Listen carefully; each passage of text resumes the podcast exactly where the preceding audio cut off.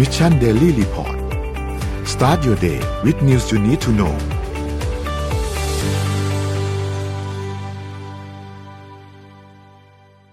สวัสดีครับยินดีต้อนรับเข้าสู่ Mission Daily Report ประจำวันที่ 9 มิถุนายน 2565 นะครับ วันนี้คุณอยู่กับเรา 3 คนตอน 7 โมงถึง 8 โมงเช้า สวัสดีพี่ปิ๊ก สวัสดีพี่โทมัสครับ สวัสดีครับ สวัสดีครับ ครับผมวันนี้วันพฤหัส นะครับเดี๋ยวเราค่อยๆ ไปอัปเดตเรื่องราวต่างๆกันนะครับ ว่ามีอะไรเกิดขึ้นบ้างในช่วง 24 ชั่วโมงที่ผ่านมานะครับ เราไปเริ่มต้นกันที่การอัปเดตตัวเลขกันก่อนเหมือนเคยครับเมื่อวานนี้เราฉีดวัคซีนได้ถ้าเทียบกับวันอื่นถือว่าค่อนข้างเยอะครับ 70,000 โดสนะครับปกติเราอยู่ประมาณ20,000 30,000 เท่านั้นนะครับเข็มบูสเตอร์ 40,000 โดสครับตอนนี้เป็น 41.2%ของประชากรนะครับสำหรับเข็มบูสเตอร์ก็เพิ่มขึ้นเรื่อยๆนะครับไปดูถัดมาครับสถานการณ์ผู้ป่วยครับ สถานการณ์ผู้ป่วยล่าสุดเนี่ยนะครับ มีผู้ติดเชื้อเพิ่มเติม 2,600 รายนะครับ ตัวเลขผู้เสียชีวิตอยู่ที่ 21 นะครับ ตัวเลขผู้ที่รักษาหายแล้วอยู่ที่ 4,100 นะครับ แล้วก็ผู้ป่วยอาการหนักอยู่ที่ 708 ใส่เครื่องช่วยหายใจอยู่ที่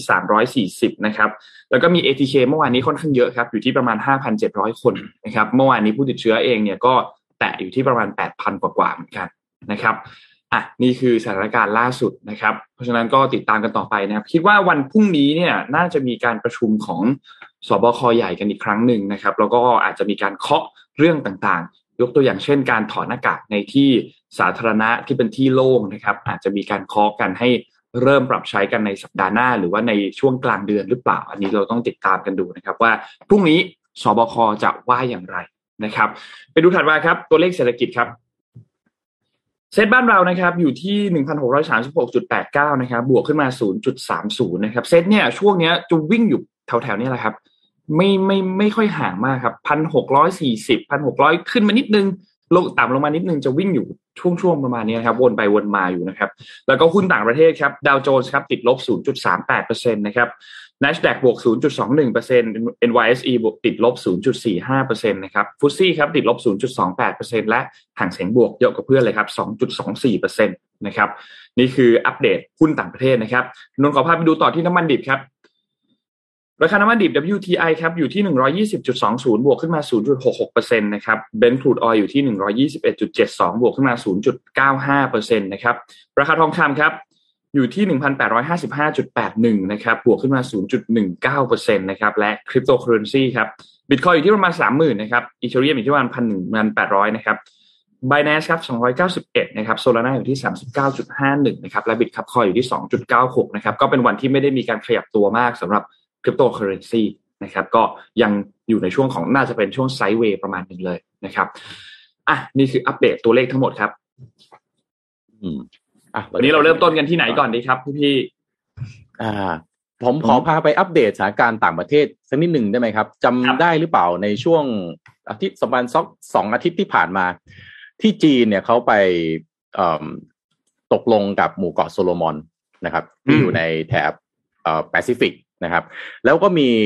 จะเรียกว่าเป็นเอกสารหรือเป็นข่าวหลุดออกมา ที่ทำให้ทางตะวันตกแล้วก็โดยเฉพาะสหรัฐอเมริกาเนี่ยตกใจนะครับ ก็คือไอ้ข้อตกลงที่จีนเข้าไปทำกับหมู่เกาะโซโลมอนเนี่ย มันน่าจะครอบคลุมเรื่องการไปให้นะฮะอนุญาตจีนในการไปตั้งกองทัพ ในทั้งไปตั้งสถานที่เอ่อสำหรับมีเอ่ออะไรนะเอ่อพวกยุทธปกรณ์ต่างๆของจีนเนี่ยอยู่ที่นั่นด้วยนะครับ ก็เลยเป็นที่มาว่า ออสเตรเลียนะครับสหรัฐอเมริกายุโรปเนี่ยพากันตกใจว่าเฮ้ยอันนี้ไม่ได้นะนะครับ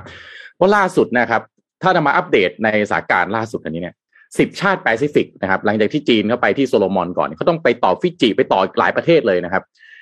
สิบชาติแปซิฟิกสุดท้ายนะครับ ปัดข้อตกลงความมั่นคงกับจีนครับ ด้วยความที่กังวลว่าเอ๊ะมันจะเป็นการแผ่ขยายอิทธิพลของจีนหรือเปล่า AFP เนี่ยนะครับรายงานตั้งแต่ประมาณต้นเดือนที่ผ่านมานี้นะครับว่า 10 ชาติที่อยู่ในมหาสมุทรแปซิฟิกเนี่ยปฏิเสธในการร่วมลงงานร่วมลงนามข้อตกลงความมั่นคง ที่เรียกว่า Common Development Vision กับจีน ประเด็นสำคัญเลยคือว่า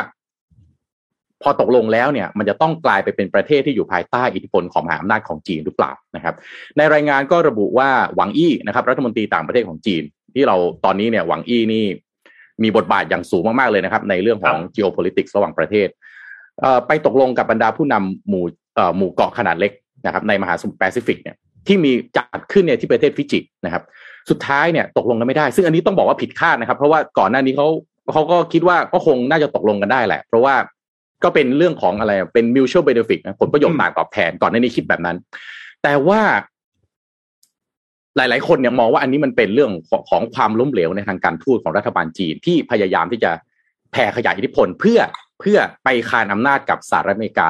แล้วก็หาพันธมิตรในภูมิภาคที่ว่านี้นะครับในร่างข้อเสนอของจีนในข้อตกลงที่ว่าเนี่ยนะครับมันประกอบไปด้วยการช่วยฝึกอบรมเจ้าหน้าที่ตำรวจนะฮะการมีส่วนร่วมในเรื่องความมั่นคงด้านไซเบอร์ การขยายเรื่องความสัมพันธ์ทางการเมืองนะครับร่วมทำแผนที่ทางทะเลในพื้นที่ที่อ่อนไหว การเข้าถึงทรัพยากรทางธรรมชาติต่างๆ ทั้งบนแผ่นดินแล้วก็หน้าน้ำในพื้นที่ จีนเนี่ยไปเสนอข้อแลกเปลี่ยนเป็นความช่วยเหลือทางการเงิน หลายล้านดอลลาร์สหรัฐนะครับ แล้วก็การทำข้อตกลงการค้าเสรีระหว่างจีนแล้วก็ประเทศต่างๆ ในหมู่เกาะมหาสมุทรแปซิฟิก ซึ่งอันเนี้ยมันเป็นผลประโยชน์ที่ใครๆก็ปฏิเสธลำบากนะครับเพราะว่าประชากรจีนเนี่ยมันพันสี่ร้อยกว่าล้านคนเนี่ยนะฮะเกาะเล็กๆนะประเทศเล็ก ๆ ที่อยู่ในภูมิภาคไอแปซิฟิกเนี่ย มันได้ประโยชน์เต็มๆนะคนก็เลยคิดว่ายังไงก็น่าจะตกลงกันได้ แต่ว่าสุดท้ายเนี่ยไม่ได้ มาฟังดูว่า เอ๊ะแต่ละคนแต่ละประเทศเนี่ยเขามองยังไงเอ่อประเทศสาธารณรัฐไมโครนีเซียนะครับ ประธานาธิบดีของไมโครนีเซียเนี่ยคุณเดวินปานูเอโลเนี่ย ก็เขียนจดหมาย วันนี้นี่ออกตัวแรงคนแรกนะฮะเตือนบรรดาผู้นำชาติแปซิฟิก เอาไว้เอาไว้เลยนะว่า ข้อเสนอของจีนเนี่ยไม่ตรงไปตรงมา แล้วก็จะทำให้จีนเนี่ยมีอิทธิพลต่อรัฐบาล แล้วก็เข้ามาควบคุมเศรษฐกิจ ในอุตสาหกรรมที่สำคัญสำคัญนะครับ คนต่อมานายกรัฐมนตรีฟิจินะครับแฟรงค์ไบนิมารามานะครับ ระบุหลังจากการเสร็จสิ้นการหารือนะครับว่าทั้งสิบชาติมองเรื่องฉันทามติเป็นอันดับแรก อย่างที่เคยเป็นมาตลอด แล้วก็บอกว่าจำเป็นที่จะต้องมีข้อตกลงที่ครอบคลุมร่วมกันก่อนที่จะมีการลงนามในข้อตกลงใหม่ในภูมิภาค คือในนี้น่าสนใจนะครับสิบชาติแปซิฟิกเป็นชาติเล็ก แต่พอมันรวมกันเนี่ย มันก็ถือว่าไม่น้อยนะครับ แล้วพื้นที่ในในในแถบแถบนี้เนี่ยออสเตรเลียเนี่ย จีนเรียกว่ามันอยู่คนละขั้วกับจีนแบบชัดเจนมาก แล้วก็ถ้าเราติดตามข่าวมาโดยตลอดนะครับ ในช่วงที่มีโควิดเนี่ยจีนกับออสเตรเลียมีประเด็นใหญ่มากๆ แล้วก็แซงชั่นกันขึ้นภาษีขึ้นภาษีอันนี้แบนสินค้าอันนั้นนะครับ ทางจีนเองเขาก็ยอมรับว่าข้อเสนอของทางจีนเนี่ย มันสุดท้ายก็ผิดคาดนะที่ไม่ได้รับการสนับสนุนอย่างที่คาดหวังเอาไว้นะครับ น่าก็น่ามาฟังว่าแล้วทำไมครับ ชาติในหมู่เกาะแปซิฟิกชาติเล็ก ๆ เนี่ยสิบชาติรวมกันเนี่ย ถึงปัดการลงนามข้อตกลงกับจีนนะครับ คือการเดียนเนี่ยเขารายงานนะครับ ว่าประเทศในมหาสมุทรแปซิฟิกที่ปฏิเสธในการลงนามกับจีนเนี่ย การเดียนไปศึกษาทางจีนครับว่าเอ๊ะ ด้วยเหตุใดครับทำไมจีนเนี่ยจริงๆมีอิทธิพลขนาดนี้ แล้วเวลาไปประเทศไหนก็ตามเนี่ยก็จะเอาผลประโยชน์มหาศาลไปนะครับวังอี้ซึ่งเป็นรัฐมนตรีต่างประเทศของจีนเนี่ยก็ออกมากล่าวเรียกร้องนะครับ ว่าขอให้ชาติสิบชาติในหมู่เกาะแปซิฟิกเนี่ยอย่ากังวลเกินเกินไปกับเป้าหมายของจีนนะครับ เพราะว่าพอประชุมมาแล้วเนี่ย เดิมเนี่ยหวังอี้ไปทัวร์แต่ละประเทศนะครับ ถ้าพูดตรงๆก็คือเพื่อที่จะล็อบบี้แต่สุดท้ายล็อบบี้เป็นคนๆเหมือนจะสำเร็จ แต่พอเขารวมตัวกันสิบคนสิบประเทศคุยกันเขาเอ่อหาฉันทามติก่อนว่า อย่ามีใครแตกแถวนะนะครับ ทางหวังอี้เนี่ยนะครับ ก็มองว่าอันเนี้ยมันเป็นประเด็นในการเร่งจังหวะมากเกินเอ่อขอขอไปสื่อเนี่ยมองว่าสิ่งที่จีนทำเนี่ยมันเป็นการเร่งจังหวะมากเกินไปในการแผ่อิทธิพลของจีน จีนเนี่ยไปในภูมิภาคต่างๆนะครับเเราเห็นพม่าใช่ไหมครับ เราเห็นแม้กระทั่งยูเครนนะครับ ตอนนี้มาถึง พื้นที่ในแปซิฟิกเนี่ยซึ่งมันเป็นพื้นที่ที่ค่อนข้างละเอียดอ่อนมากๆนะครับรอยเตอร์สเนี่ยนะครับเขาก็ไปลงพื้นที่แล้วก็สำรวจนะครับ คือเขาบอกว่าข้อตกลงที่มันรั่วไหลออกมาที่จีนไปตกลงกับหมู่เกาะโซโลมอนเนี่ยนะครับ มันครอบเนื้อหามันครอบคลุมมากเกินไป ตั้งแต่เขตการค้าเสรีนะครับ ไปเรื่องการช่วยเหลือด้านมนุษยธรรมด้านโควิดนะครับวิสัยทัศน์ของจีนที่ต้องการกระชับความสัมพันธ์ต่างๆ แล้วก็จีนก็เสนอในเรื่องของการ ฝึกอบรมตำรวจความปลอดภัยไซเบอร์ แผนที่ทางทะเลเนี่ยโดยภาพรวมสุดท้ายเนี่ยมันกลายเป็นเดี๋ยวจีนจะแผ่อิทธิพลมากเกินไปนะครับทางด้านจีนเองเนี่ยหวังอี้ก็บอกว่าไม่อยากให้สิบประเทศเนี่ยกังวลมากเกินไปกับสิ่งที่จีนจะเอามา offer ให้แต่สุดท้ายแล้ว ก็พอเขารวมตัวกันได้นี่ต้องบอกว่าจีนลำบากนะครับ ประเด็นสำคัญคือว่าสิบประเทศนี้ครับ คนที่เป็นคนอุดหนุนแล้วก็ช่วยเหลือเสร็จทั้งด้านเศรษฐกิจความช่วยเหลือต่างๆเนี่ย นั่นคือออสเตรเลีย ทีนี้พอออสเตรเลียออกตัวแรงนะครับสิบประเทศเขาก็ไม่กล้าเหมือนกันนะครับ เพราะว่าออสเตรเลียเนี่ยแน่นอนก็คือมากับอเมริกานะครับอเมริกาเองไม่ถูกกับจีน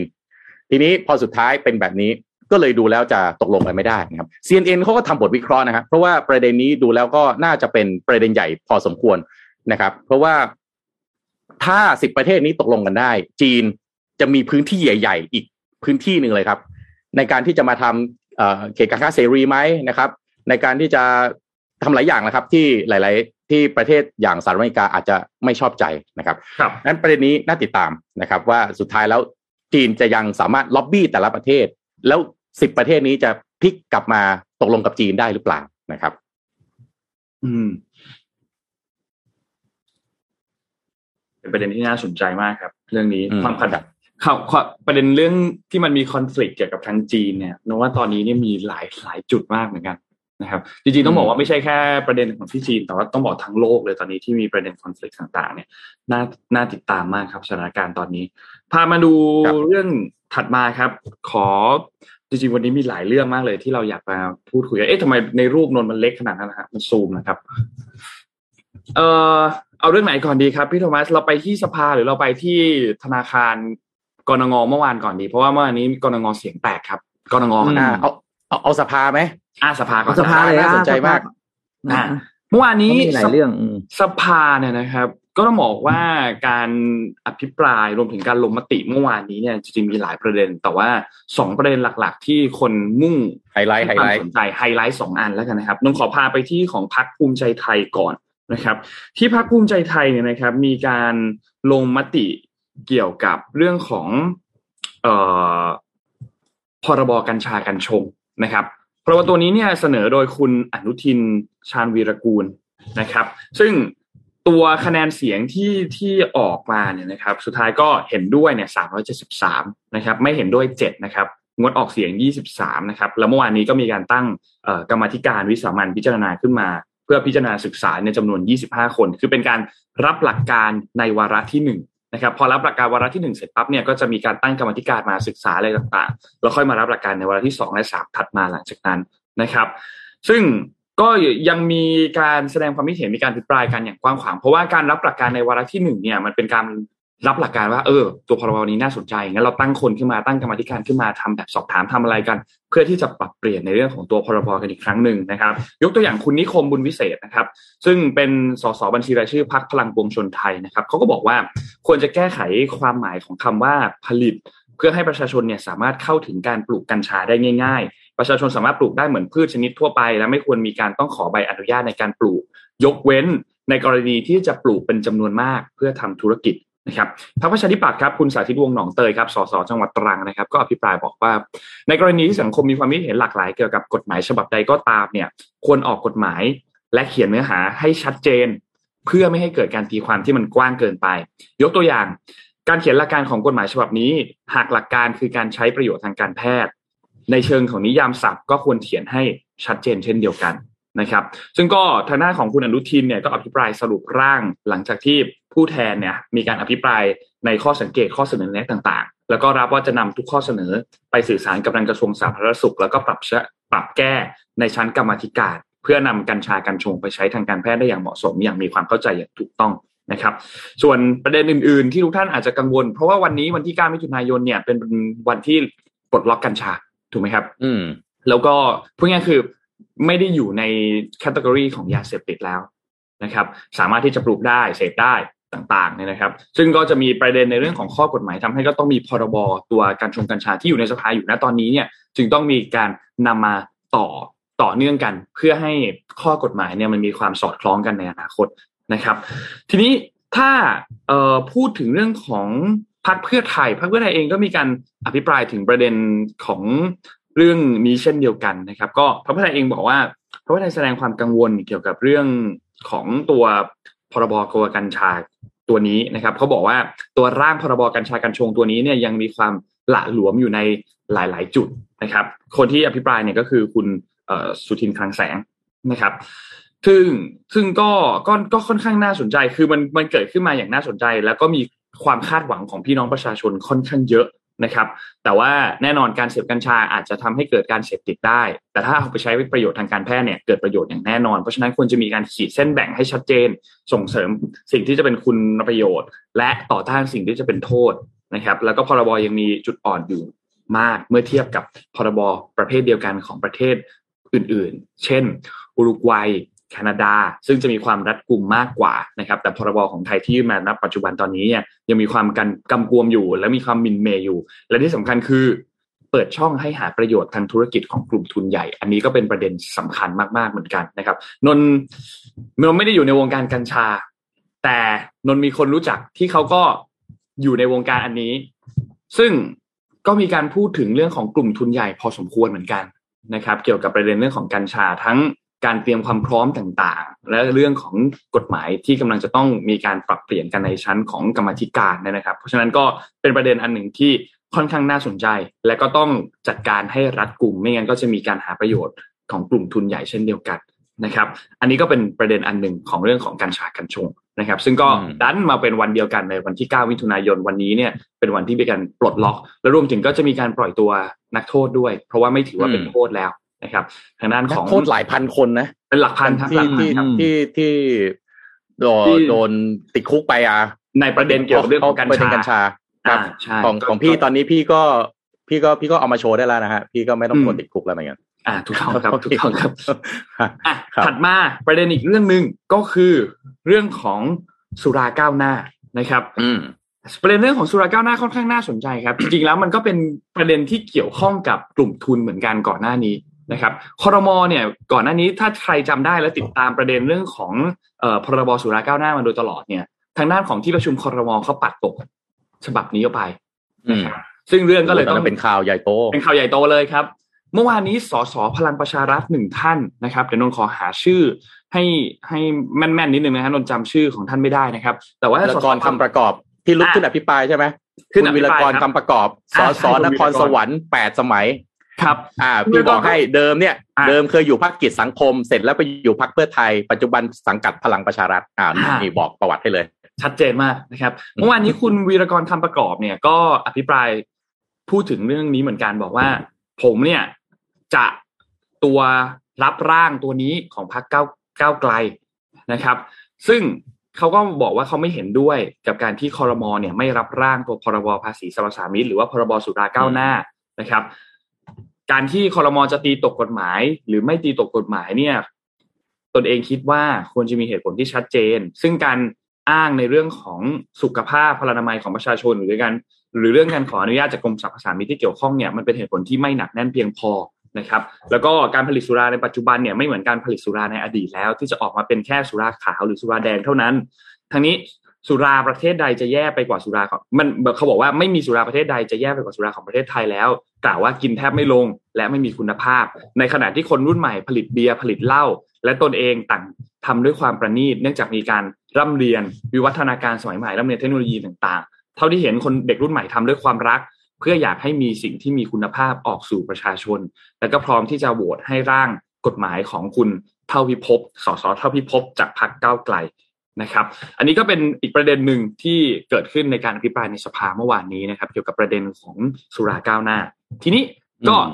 มีหลายท่านอภิปรายถึงประเด็นนี้กันนะครับ แล้วก็สุดท้ายแล้วเนี่ยก็มีการลงมตินะครับ การลงมติในครั้งนี้เนี่ยได้ข้อสรุปครับ ที่ประชุมเห็นด้วย 178 เสียง ไม่เห็นด้วย 137 งดออกเสียง 15 และไม่ลงคะแนนไม่มีนะครับ ก็เป็นการ เขาเรียกว่าคัมแบ็กแล้วกันของตัวพรบฉบับนี้นะครับ สภาก็นำร่างนี้กลับมาโหวตในวาระหนึ่งอีกครั้งหนึ่งเพื่อเปิดโอกาสให้มีการพิปรายอีกครั้งหนึ่งนะครับแล้วลงมติออกมา ก็เท่ากับว่าผ่านในวาระการรับหลักการอืมนะครับ ซึ่งก็อันคิดว่าน่าจะเป็นอันนี้ก้าวใหม่น่าสนใจที่น่าสนใจนะ น่าสนใจตรงลงคะแนนเนี่ยครับครับคือมีคนมาแซวว่าเอ๊ะผมเป็น FC ของคุณวีรกรเลยว่าไม่ใช่นะผมไม่ใช่ FC คุณวีรกรคำประกอบ ประเด็นสำคัญคือว่าผมไปดูเรื่องการลงคะแนน ผมอยากรู้ว่าตอนนี้เนี่ยเสถียรภาพของรัฐบาลพักพักฝั่งพลังประชารัฐขออภัยไม่ใช่รัฐบาล เป็นยังไงบ้างอืมพลังประชารัฐเห็นด้วยสองเสียงนะหนึ่งในนั้นน่าจะเป็นคุณวีรกรคำประกอบ มันเริ่มเห็นแล้วฮะสัญญาณว่า พลังประชารัฐนี่เอาไม่อยู่หรือเปล่านะครับอืมภูมิใจไทยเนี่ยเห็นด้วยเก้าเสียงอะภูมิใจไทยเราไม่พูดถึงแล้วกัน อืมพลังอ่าประชาธิปัตย์เห็นด้วยยี่สามเสียงนะครับ คนที่งดออกเสียงเลยคือรวมพลังประชาชาติไทย คือพรบสุราก้าวหน้าเนี่ย จริง ๆ ผมอยากให้สำนักข่าวหลาย ๆสำนักนะเจาะอันนี้ต่อ คนที่ไม่เห็นด้วยกับคนออกเสียงเนี่ย มีมุมมองยังไงกับพรบนี้ หรือมันเป็นประเด็นทางการเมือง อืมครับ ในสภาตอนเนี้ย ให้น้ำหนักกับการพัฒนาทางด้านเศรษฐกิจนะครับ หรือการ ไอไอไอพรบแบบเดิมๆที่มันรวมศูนย์เนี่ย มากกว่าเอ่อเสถียรภาพหรือการเมืองหรือการเมืองสำคัญกว่าเศรษฐกิจครัหบรือเปล่านะเนี่ยอยากให้อยากให้อยากให้ไป อยากให้ไปเจาะตรงนี้มากขึ้นมากๆเลยนะเพราะใช่งดออกเสียงก็ไม่เห็นด้วยเนี่ยน่าฟังนะจากเท่าที่ฟังเนี่ย คือส่วนใหญ่จะไปมองประเด็นเรื่องของไอ้กากหรือของเสียจากการผลิตไอ้ตัวแอลกอฮอล์หรือสุราเนี่ย หรือการผลิตออกมาแล้วมันอาจจะมีสารพิษ เจือปนแล้วก็ทำให้เอ่อประชาชนกินดื่มเข้าไปแล้วอาจจะเป็นโทษกับร่างกายอะไรพวกเนี้ยครับอันเนี้ย อันเนี้ยประเด็นนี้น่าสนใจเมื่อคืนนี่ก็แล้วแล้ว อันเนี้ยนะฮะเป็นตัวอย่างที่ดีมาก คุณเท่าพิภพเนี่ยเมื่อก่อนเป็นคนที่เคยถูกจับ เพราะว่าผลิตใช่เบียร์มาก่อนถูกต้องวันนี้เข้าไปอยู่ในสภาผลักดันร่างพรบนี้จนผ่าน เนี่ยประเทศไทยเราต้องต้องมีอย่างนี้ ต้องให้โอกาสนะครับผู้หลักผู้ใหญ่ต้องให้โอกาสเพราะฉะนั้นน่าสนใจว่า เอ๊ะ แล้วคนที่ บอกว่าไม่เห็นด้วย กับงดออกเสียงเนี่ย มองยังไงกับพรบนี้ ครับนะครับแล้วเราก็เคารพทุกเคารพทุกความเห็นเนาะนะครับแต่แต่แต่น่าสนใจเมื่อคืนนี่เขากว่าจะจบประเด็นนี้ได้นี่ปาเข้าไปสองทุ่มกว่านะใช่ทางฝั่งก้าวไกลที่เขาเป็นคนผลักดันเรื่องนี้เขาก็ลุกแล้วลุกอีกนะ กลัวประธานสภาจะปิดก่อน จะอยู่ดีๆปิดปิดจบสภาก่อน กลัวจะเลี้ยวเดี๋ยวเดี๋ยวพลมไม่ได้ลงก็มติอ่าพลมก็ตีกันเชียงต่อนะครับ แต่สุดท้ายก็ผ่านจนได้ อันเนี้ยแหละครับ เป็นเราอยากเห็นก้าวแบบนี้อะเราไม่พูดว่าละว่าเอ้ยใครเอฟซีใครใครเชียร์พักไหนไง สภาต้องทำงานอย่างนี้ อะไรที่มันควรจะต้องผ่านมันควรจะผ่าน เพราะว่าอันนี้คุณแค่คุณแค่รับร่างหลักการเองแค่นะหลักการเองนะยังไม่ได้บอกว่าผ่านนะ ยังไม่ยังไม่ได้ออกมาเป็นตัวบทกฎหมายถูกไหมฮะใช่แค่รับร่างเนี่ยรับร่าคงรมยังคราวที่แล้วก็ตีมาตั้งเขาอภิปรายตั้งเท่าไหร่ไม่รู้ แค่ทำไมทำไมแค่รับร่างถึงไม่รับร่าง อันเนี้ยมันน่าคิด สุดท้ายโอเค รับได้ผ่านได้คุณก็ไปไปถกกันต่อ สุดท้ายจะทำประชามติไหมมีคนเห็นด้วยไม่เห็นด้วยว่ากันไป แต่ตั้งแต่ไม่รับร่างเนี่ยจริงๆก็ไม่เห็นด้วยตั้งแต่ตอนนั้นแล้วนะครับอืมตอนนี้อะผ่านมาก็แสดงความยินดีกับคุณเท่าพิภพด้วย ครับ แล้วก็แสดงความยินดีกับอีกหลาย ๆ ท่านที่มีความรู้ความสามารถในการผลิต เนี่ยพวกเนี้ยสาโท สาเก เครื่องดื่มที่เป็นแอลกอฮอล์พื้นบ้านต่างประเทศนี่ว่ากันเป็นหมื่นๆเลเวลนะฮะประเทศไทยเราศูนย์ นะครับอืมอ่าแต่หลังจากนี้ไปเริ่มต้นถ้ากฎหมายนี้ผ่านอ่ามีโอกาสที่จะเป็นการสร้างนะเศรษฐกิจอะไรใหม่ๆกรมสรรพสามิตก็ไม่แน่ใจกลัวรายได้จะหายหรือเปล่า ก็มีช่วงหนึ่งนะที่มีผู้เชี่ยวชาญด้านกฎหมายเอ่อเรื่องเรื่องเนี้ยครับภาษีสรรพสามิตก็ยืนขึ้นอภิปรายเหมือนกันครัผมบก็เดาว่าเอ๊ะไม่แน่ใจกังวลว่ารายได้ตรงนี้จะหายหรือเปล่า แต่ผมว่าถ้ามันกระจายออกไป คือแทนที่คุณจะเก็บรายได้จากจุดจุดๆเดียวเป็นเงินก้อนใหญ่ๆเนาะอาจจะทำงานลำบากขึ้นหน่อยต้องไปตามเก็บจากคน จำนวนเยอะๆมากๆ ขายสแตมป์ไปอะไรไป แต่ถ้ามันกระจายรายได้เข้าไปที่เอ่อประชาชนเลย ยังไงการความการพัฒนามันก็ดีขึ้นกว่าเดิมของประเทศใช่ไหมครับถูกครับ ในในช่วงติดตามขกัอนงต่อไปการรรับหลักการตัวร่างพรบสุราก้าวหน้าเนยนะครับ หลังจากนี้ก็จะมีการตั้งกรรมธิการวิสามันนะครับ แล้วก็จะมีการแปรยติเจ็ดวันนะครับ ซึ่งก็รอติดตามกันต่อไปสำหรับเรื่องของการรับหลักการในวาระที่หนึ่งนะครับ ก็ดีครับ เป็นเส้นทางในการปลดล็อกการผลิตสุราแบบเสรีนะครับอะอีกเรื่องหนึ่งที่ต้องคุยคือเรื่องของประเด็นตัวเอ่อสมรสเท่าเทียมนะครับอืมคือเมื่อวานนี้เนี่ยก่อนที่จะมีการลงมติกันก่อนก่อนที่จะมีการอภิปรายกันเนี่ยนะครับพักก้าวไกลเนี่ยก็มีการแถลงก่อน แล้วก็ขอให้สสเนี่ยโหวตผ่านร่างกฎหมายสองฉบับหนึ่งคือเรื่องของสุราก้าวหน้าก่อนหน้านี้ และอีกฉบับหนึ่งก็คือตัวร่างกฎหมายสมรสเท่าเทียม นะครับ แล้วก็ชวนให้จับตาการลงมติของแต่ละพักการเมืองนะครับ ถ้าท่านเห็นช่วงงานเสาร์อาทิตย์ที่ผ่านมาที่เป็นเหมือนพาเรดนะครับพรายพาเรดเนี่ยนะครับ ก็จะเห็นว่าหลายพรรคการเมืองก็มีการเปลี่ยนโลโก้เปลี่ยนอะไรต่างๆ ให้มีสีรุ้งใช่ไหมครับ เพราะฉะนั้นคนก็จับตามองมากเลยว่าในสภาล่ะ คุณจะโหวตให้กับตัวพรบสมรสเท่าเทียมหรือเปล่านะครับ เมื่อวานนี้รู้สึกว่าจะยังไม่มีการโหวตนะครับ เพราะว่าการประชุมเนี่ยดึงไปนานมาก นะครับ ยังไม่ได้มีการโหวตตัวร่างกฎหมายตัวสมรสเท่าเทียมคิดว่าอาจจะต้องติดตามกันอีกครั้งหนึ่งในวันนี้นะครับว่าว่าสุดท้ายแล้วเนี่ยจะเป็นอย่างไรนะครับ แต่ว่าสุราก้าวหน้าเนี่ยเรียบร้อยไปแล้วในวาระรับหลักการนะครับ เรื่องของสมรสเท่าเทียมรอกันต่ออีกอีกทีหนึ่งนะครับ ซึ่งมันมีความแตกต่างกันเนาะเมื่อวานนี้พี่แจ็คเอามาเล่าให้เราฟังแล้วเรื่องของความแตกต่างระหว่างตัวสมรสเท่าเทียมกับตัวคู่ชีวิต นะครับ แตกต่างกันไม่เหมือนกันนะครับ มีใน detail ที่มันแตกต่างกันในเรื่องของการรับสวัสดิการต่างๆ เรื่องของการผสมเทียมอุ้มบุญต่างๆ มี detail ที่แตกต่างกันนะครับ เพราะฉะนั้นก็สามารถที่จะรอติดตามการประชุมสภาในประเด็นอันนี้กันได้นะครับ เพื่อเป็นสวัสดิการรัฐเพื่อทุกๆคนจะได้รับสวัสดิการที่เท่ากันจ่ายภาษีเท่ากันแบบอาจจะจ่ายภาษีจะไม่ได้เท่ากันจ่ายภาษีตามรายได้ของท่าน แต่ควรจะได้รับสวัสดิการที่เท่าเทียมนะครับดังนั้นก็รอติดตามเรื่องนี้ นะครับว่าจะเป็นอย่างไรกันต่อคิดว่าในเนี่ยแหละวันนี้วันพรุ่งนี้น่าจะรู้ผลนะครับ เพราะว่าคอรมอเนี่ยเขาไฟเขียวเรื่องของพรบคู่ชีวิตใช่ไหมครับ แต่วันยังมีประเด็นเรื่องของสมรสเท่าเทียมอยู่ที่มันมีข้อแตกต่างกันอยู่นะครับ เพราะฉะนั้นอันเนี้ยเป็นกระดุมเม็ดแรกที่สำคัญมากๆสำหรับเรื่องหลาย ๆ เรื่องที่จะตามมาหลังจากนี้ ไม่ว่าจะเป็นประเด็นในเรื่องของอุ้มบุญผสมเทียมต่างๆ ซึ่งก็เป็นอีกสองประเด็นที่สำคัญมากๆเหมือนกัน สำหรับคนที่ไม่ที่ไม่สามารถที่จะมีบุตรได้ตามเขาเรียกว่าตามเพศตามเพศตั้งแต่กำเนิดของตนเอง เป็นเพศชาย เป็นเพศหญิงไม่ท่านอยู่ตามตามลำพังไม่สามารถที่จะมีบุตรได้ตามปกติ เพราะฉะนั้นมันมีเทคโนโลยีเรื่องของสมเทียม เรื่องของอุ้มบุญที่เข้ามา ใครอยากรู้เรื่องนี้นนเพิ่งทำเนื้อหลังห้องลงเมื่อวานนี้นะครับ ในช่องฟาโรสพอดแคสต์ไปฟังได้นะครับ เกี่ยวกับผสมเทียมอุ้มบุญนะครับ ก็เป็นประเด็นหนึ่งที่สำคัญมากๆเหมือนกัน แต่ว่าอย่างที่บอกครับ กระดุมเม็ดแรกคือเรื่องนี้ นะครับ เรื่องของพรบตัวสมรสเท่าเทียมนะครับ ก็รอติดตามกันต่อครับ หลังจากดันมานานนานมานานครับ อะสำหรับสาวกญี่ปุ่นนะครับ ตอนนี้ค่าเงินเยนญี่ปุ่นต้องบอกว่าโอ้โหแหมรู้สึกในว่ารอบยี่สิบปีป่ะเอาเอา20ปีเอาในมุมของหรือ15เในมุมปีไม่รู้ของอืมเอาในมุมตัวเงินก่อนนะเงินเงินเยนญี่ปุ่นเนี่ย ต้องเรียกว่าอ่อนที่สุดในรอบ ยี่สิบปีอย่างที่คุณธรรมะพูดเลยครับอันนี้เรา20ปีเทียนะบต่ออมต่อดอลลาร์นะยี่สิบครับยี่สิบปี เพิ่งแตะอ่า20 year low ไปเมื่อวานนะครับ โดยอยู่ที่หนึ่งร้อยสามสิบสามเยนต่อหนึ่งดอลลาร์นะครับ ซึ่งก็พูดหนึ่งในเชิงเศรษฐกิจเนี่ยไม่เป็นผลดีเนาะถ้าเงินค่างเงินประเทศไหนอ่อนเนาะทีนี้อืมกลับมาดูที่ของไทยครับอัตราแลกเปลี่ยน ใครที่วางแผนจะไปเที่ยวญี่ปุ่น ตอนนี้ก็น่าจะเป็นช่วงเวลาที่อาจจะถ้าใครพอแบบจะเก็บเก็บได้เนาะ ก็เก็บอืมได้นะครับ เพราะอัตราล่าสุดเมื่อคืนที่แคปหน้าจอไว้เนี่ยอยู่ที่ยี่สิบจุดสองห้าเจ็ดเนาะจุดสองห้าเจ็ดยี่สิบห้าใช่ไหมยี่ห้าจุดเจ็ดบาทยี่ห้าบาทกว่าๆยี่ห้าไปปลายๆต่อร้อยเยนนะครับปกติเราจะแลกอยู่ประมาณสามสิบเนาะสามสิบอืมสามสิบอ่าสามสิบนี่สามสิบจุดๆอะไรอย่างเงี้ยนะครับ ก็ยังมีแนวโน้มจะค่อยๆขยับลงอย่างต่อเนื่อง เพราะว่าปัจจัยหลายอย่างนะครับเรื่องเศรษฐกิจก็ดี ซึ่งก็ยังไม่ค่อยฟื้นเท่าไหร่ในญี่ปุ่นนะแล้วก็หลายๆเรื่อง เพราะฉะนั้นเนี่ย คาดการณ์ว่าเศรษฐกิจญี่ปุ่นเนี่ยเขาจะค่อยๆ กลับมาดีขึ้นแน่ๆแหละหลังจากที่ค่อยๆทยอยเปิดประเทศที่ปัจจุบันนี้เริ่มเปิดแล้วโดยให้มีนักท่องเที่ยวเข้าไปได้ที่เป็นแบบกรุ๊ปทัวร์แต่พอเปิดเปิดแบบเสรีปุ๊บเนี่ย ซึ่งผม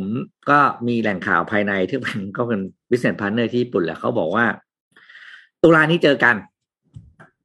เป็นอืมแบบว่าเต็มที่แล้วก็ตุลานี่คืออย่างช้านะครับ อย่างช้าแต่ติดตั้งจะเป็นประมาณกันยาเขาบอกว่าจะเป็นเปิดแบบเต็มที่ละ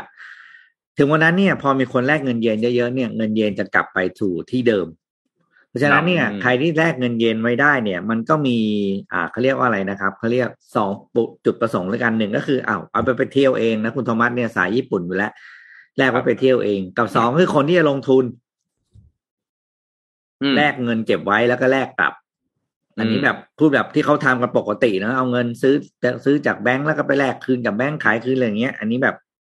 ก็มีกลุ่มหนึ่งที่ที่ที่เขาอ่าเขาเรียกมองตรงนี้เป็นช่องทางในการลงทุนเหมือนกัน แต่ก็ยังลืมว่าแลกแบบอย่าแลกแบบไร้สติแล้วเห็นถูกมากแล้วก็แลกเพราะว่าอ่อนแล้วยังอ่อนได้อีกตราบใดที่เศรษฐกิจญี่ปุ่นยังไม่มีสัญญาณชัดเจนในเรื่องของ การฟื้นตัวจากการท่องเที่ยว เพราะเรื่องอื่นเนี่ยสลบไปหมดแล้ว ตอนนี้ญี่ปุ่นอืมอยู่ได้ด้วยการบริโภคภายในประเทศเหมือนครั้งหนึ่งที่จีนเคยอยู่กับเองในประเทศ แต่ต้องไม่ลืมว่าคนจีนกับญี่ปุ่น ไม่เหมือนกันจีนเนี่ยจำนวนคนเขามากพอ แล้วเขาไม่ได้พึ่งพาการท่องเที่ยวในประเทศเป็นหลักใช่ไหมพอคนมาหันมาเที่ยวในท่องเที่ยวไอ้ท่องเที่ยวในประเทศตอนที่ช่วงล็อกดาวน์ออกนอกประเทศไม่ได้เงินก็ยังหมุนเวียนมากพอที่จะเลี้ยงอุตสาหกรรมส่งออกหลาย ๆ อันที่ที่ขาดรายได้ตรงนั้นไป แต่ญี่ปุ่นไม่ใช่ไง อิเล็กทรอนิกส์ก็แพ้ รถยนต์ก็แย่ อืมอันเนี่ยไอ้ตัวท่องเที่ยวอย่างเดียวมันประคองประเทศไม่ได้ เขาถึงต้องพึ่งพารายได้จากการท่องเที่ยวเยอะมากนะครับ ครับนี่แลกเงินนะแนะนำใช้บัตรนี่ Planet SCB ใช้ง่ายมากอืแล้วเวลากดแรกก็กดผ่านแอปครับ ง่ายมากนะอ่าปั๊บเดียวเงินหายจากกระเป๋าแล้วไม่เขาเรียกย้ายวอลเล็ตย้ายวอลเล็ตอ๋ออ่ย้ายวอลเล็ตก่อนเอาเงินบาทไปอยู่ในวอลเล็ตก่อนเสร็จแล้วพออยากจะแลกเงินอะเอาแล้วก็แลกได้เลย ภาษาเขาเรียกเงินเราไม่ได้หายไปไหนนะ แต่เอามาซื้อข้าวไม่ได้ มันเป็นวอลเล็ตอืมครับผมเอานะนี่ประเด็นของญี่ปุ่นของพี่ปิ๊กเนี่ยผมมีอีกหนึ่งหนึ่งประเด็นนะที่น่าสนใจนะ ถ้าเป็นคนญี่ปุ่นนี่อาจจะหนาวๆร้อนๆนะฮะคือญี่ปุ่นเนี่ย ตอนนี้อัตราการเกิดลดลง 3.5เปอร์เซ็นต์นะฮะเทียบกับปีที่แล้วนะ เทียบกับปีที่แล้ว คนเกิดเนี่ยแปดแสนหนึ่งหมื่นหนึ่งพันคน แปดแปดแสนหนึ่งหมื่นหนึ่งพันหกร้อยสี่คนน่ะ ตัวเลขเขาเป๊ะมากเลย แต่คนเสียชีวิตเนี่ยหนึ่งล้านสี่แสนสามหมื่นเก้าพันแปดร้อยเก้าคน แปลว่าประชากรอยู่ดีๆ ปีเดียวนะครับ หายไปหกแสนสองหมื่นแปดพันสองร้อยห้าคน นับเป็นการลดลงของประชากรตามธรรมชาติที่ใหญ่ที่สุด นับตั้งแต่มีการบันทึกข้อมูลมานะครับ เจ้าหน้าที่ของสาธารณสุขแรงงานแล้วก็สวัสดิการเอ่อของญี่ปุ่นเนี่ยฮะบอกว่าอัตราการ เจริญพันธุ์เนี่ยมันลดลงในปีที่ผ่านมาเป็นผลจากจำนวนผู้หญิงในวัยเจริญพันธุ์ที่ลดลงนะข้อมูลนี้ก็เป็นเป็นข่าวที่น่าตกใจสำหรับ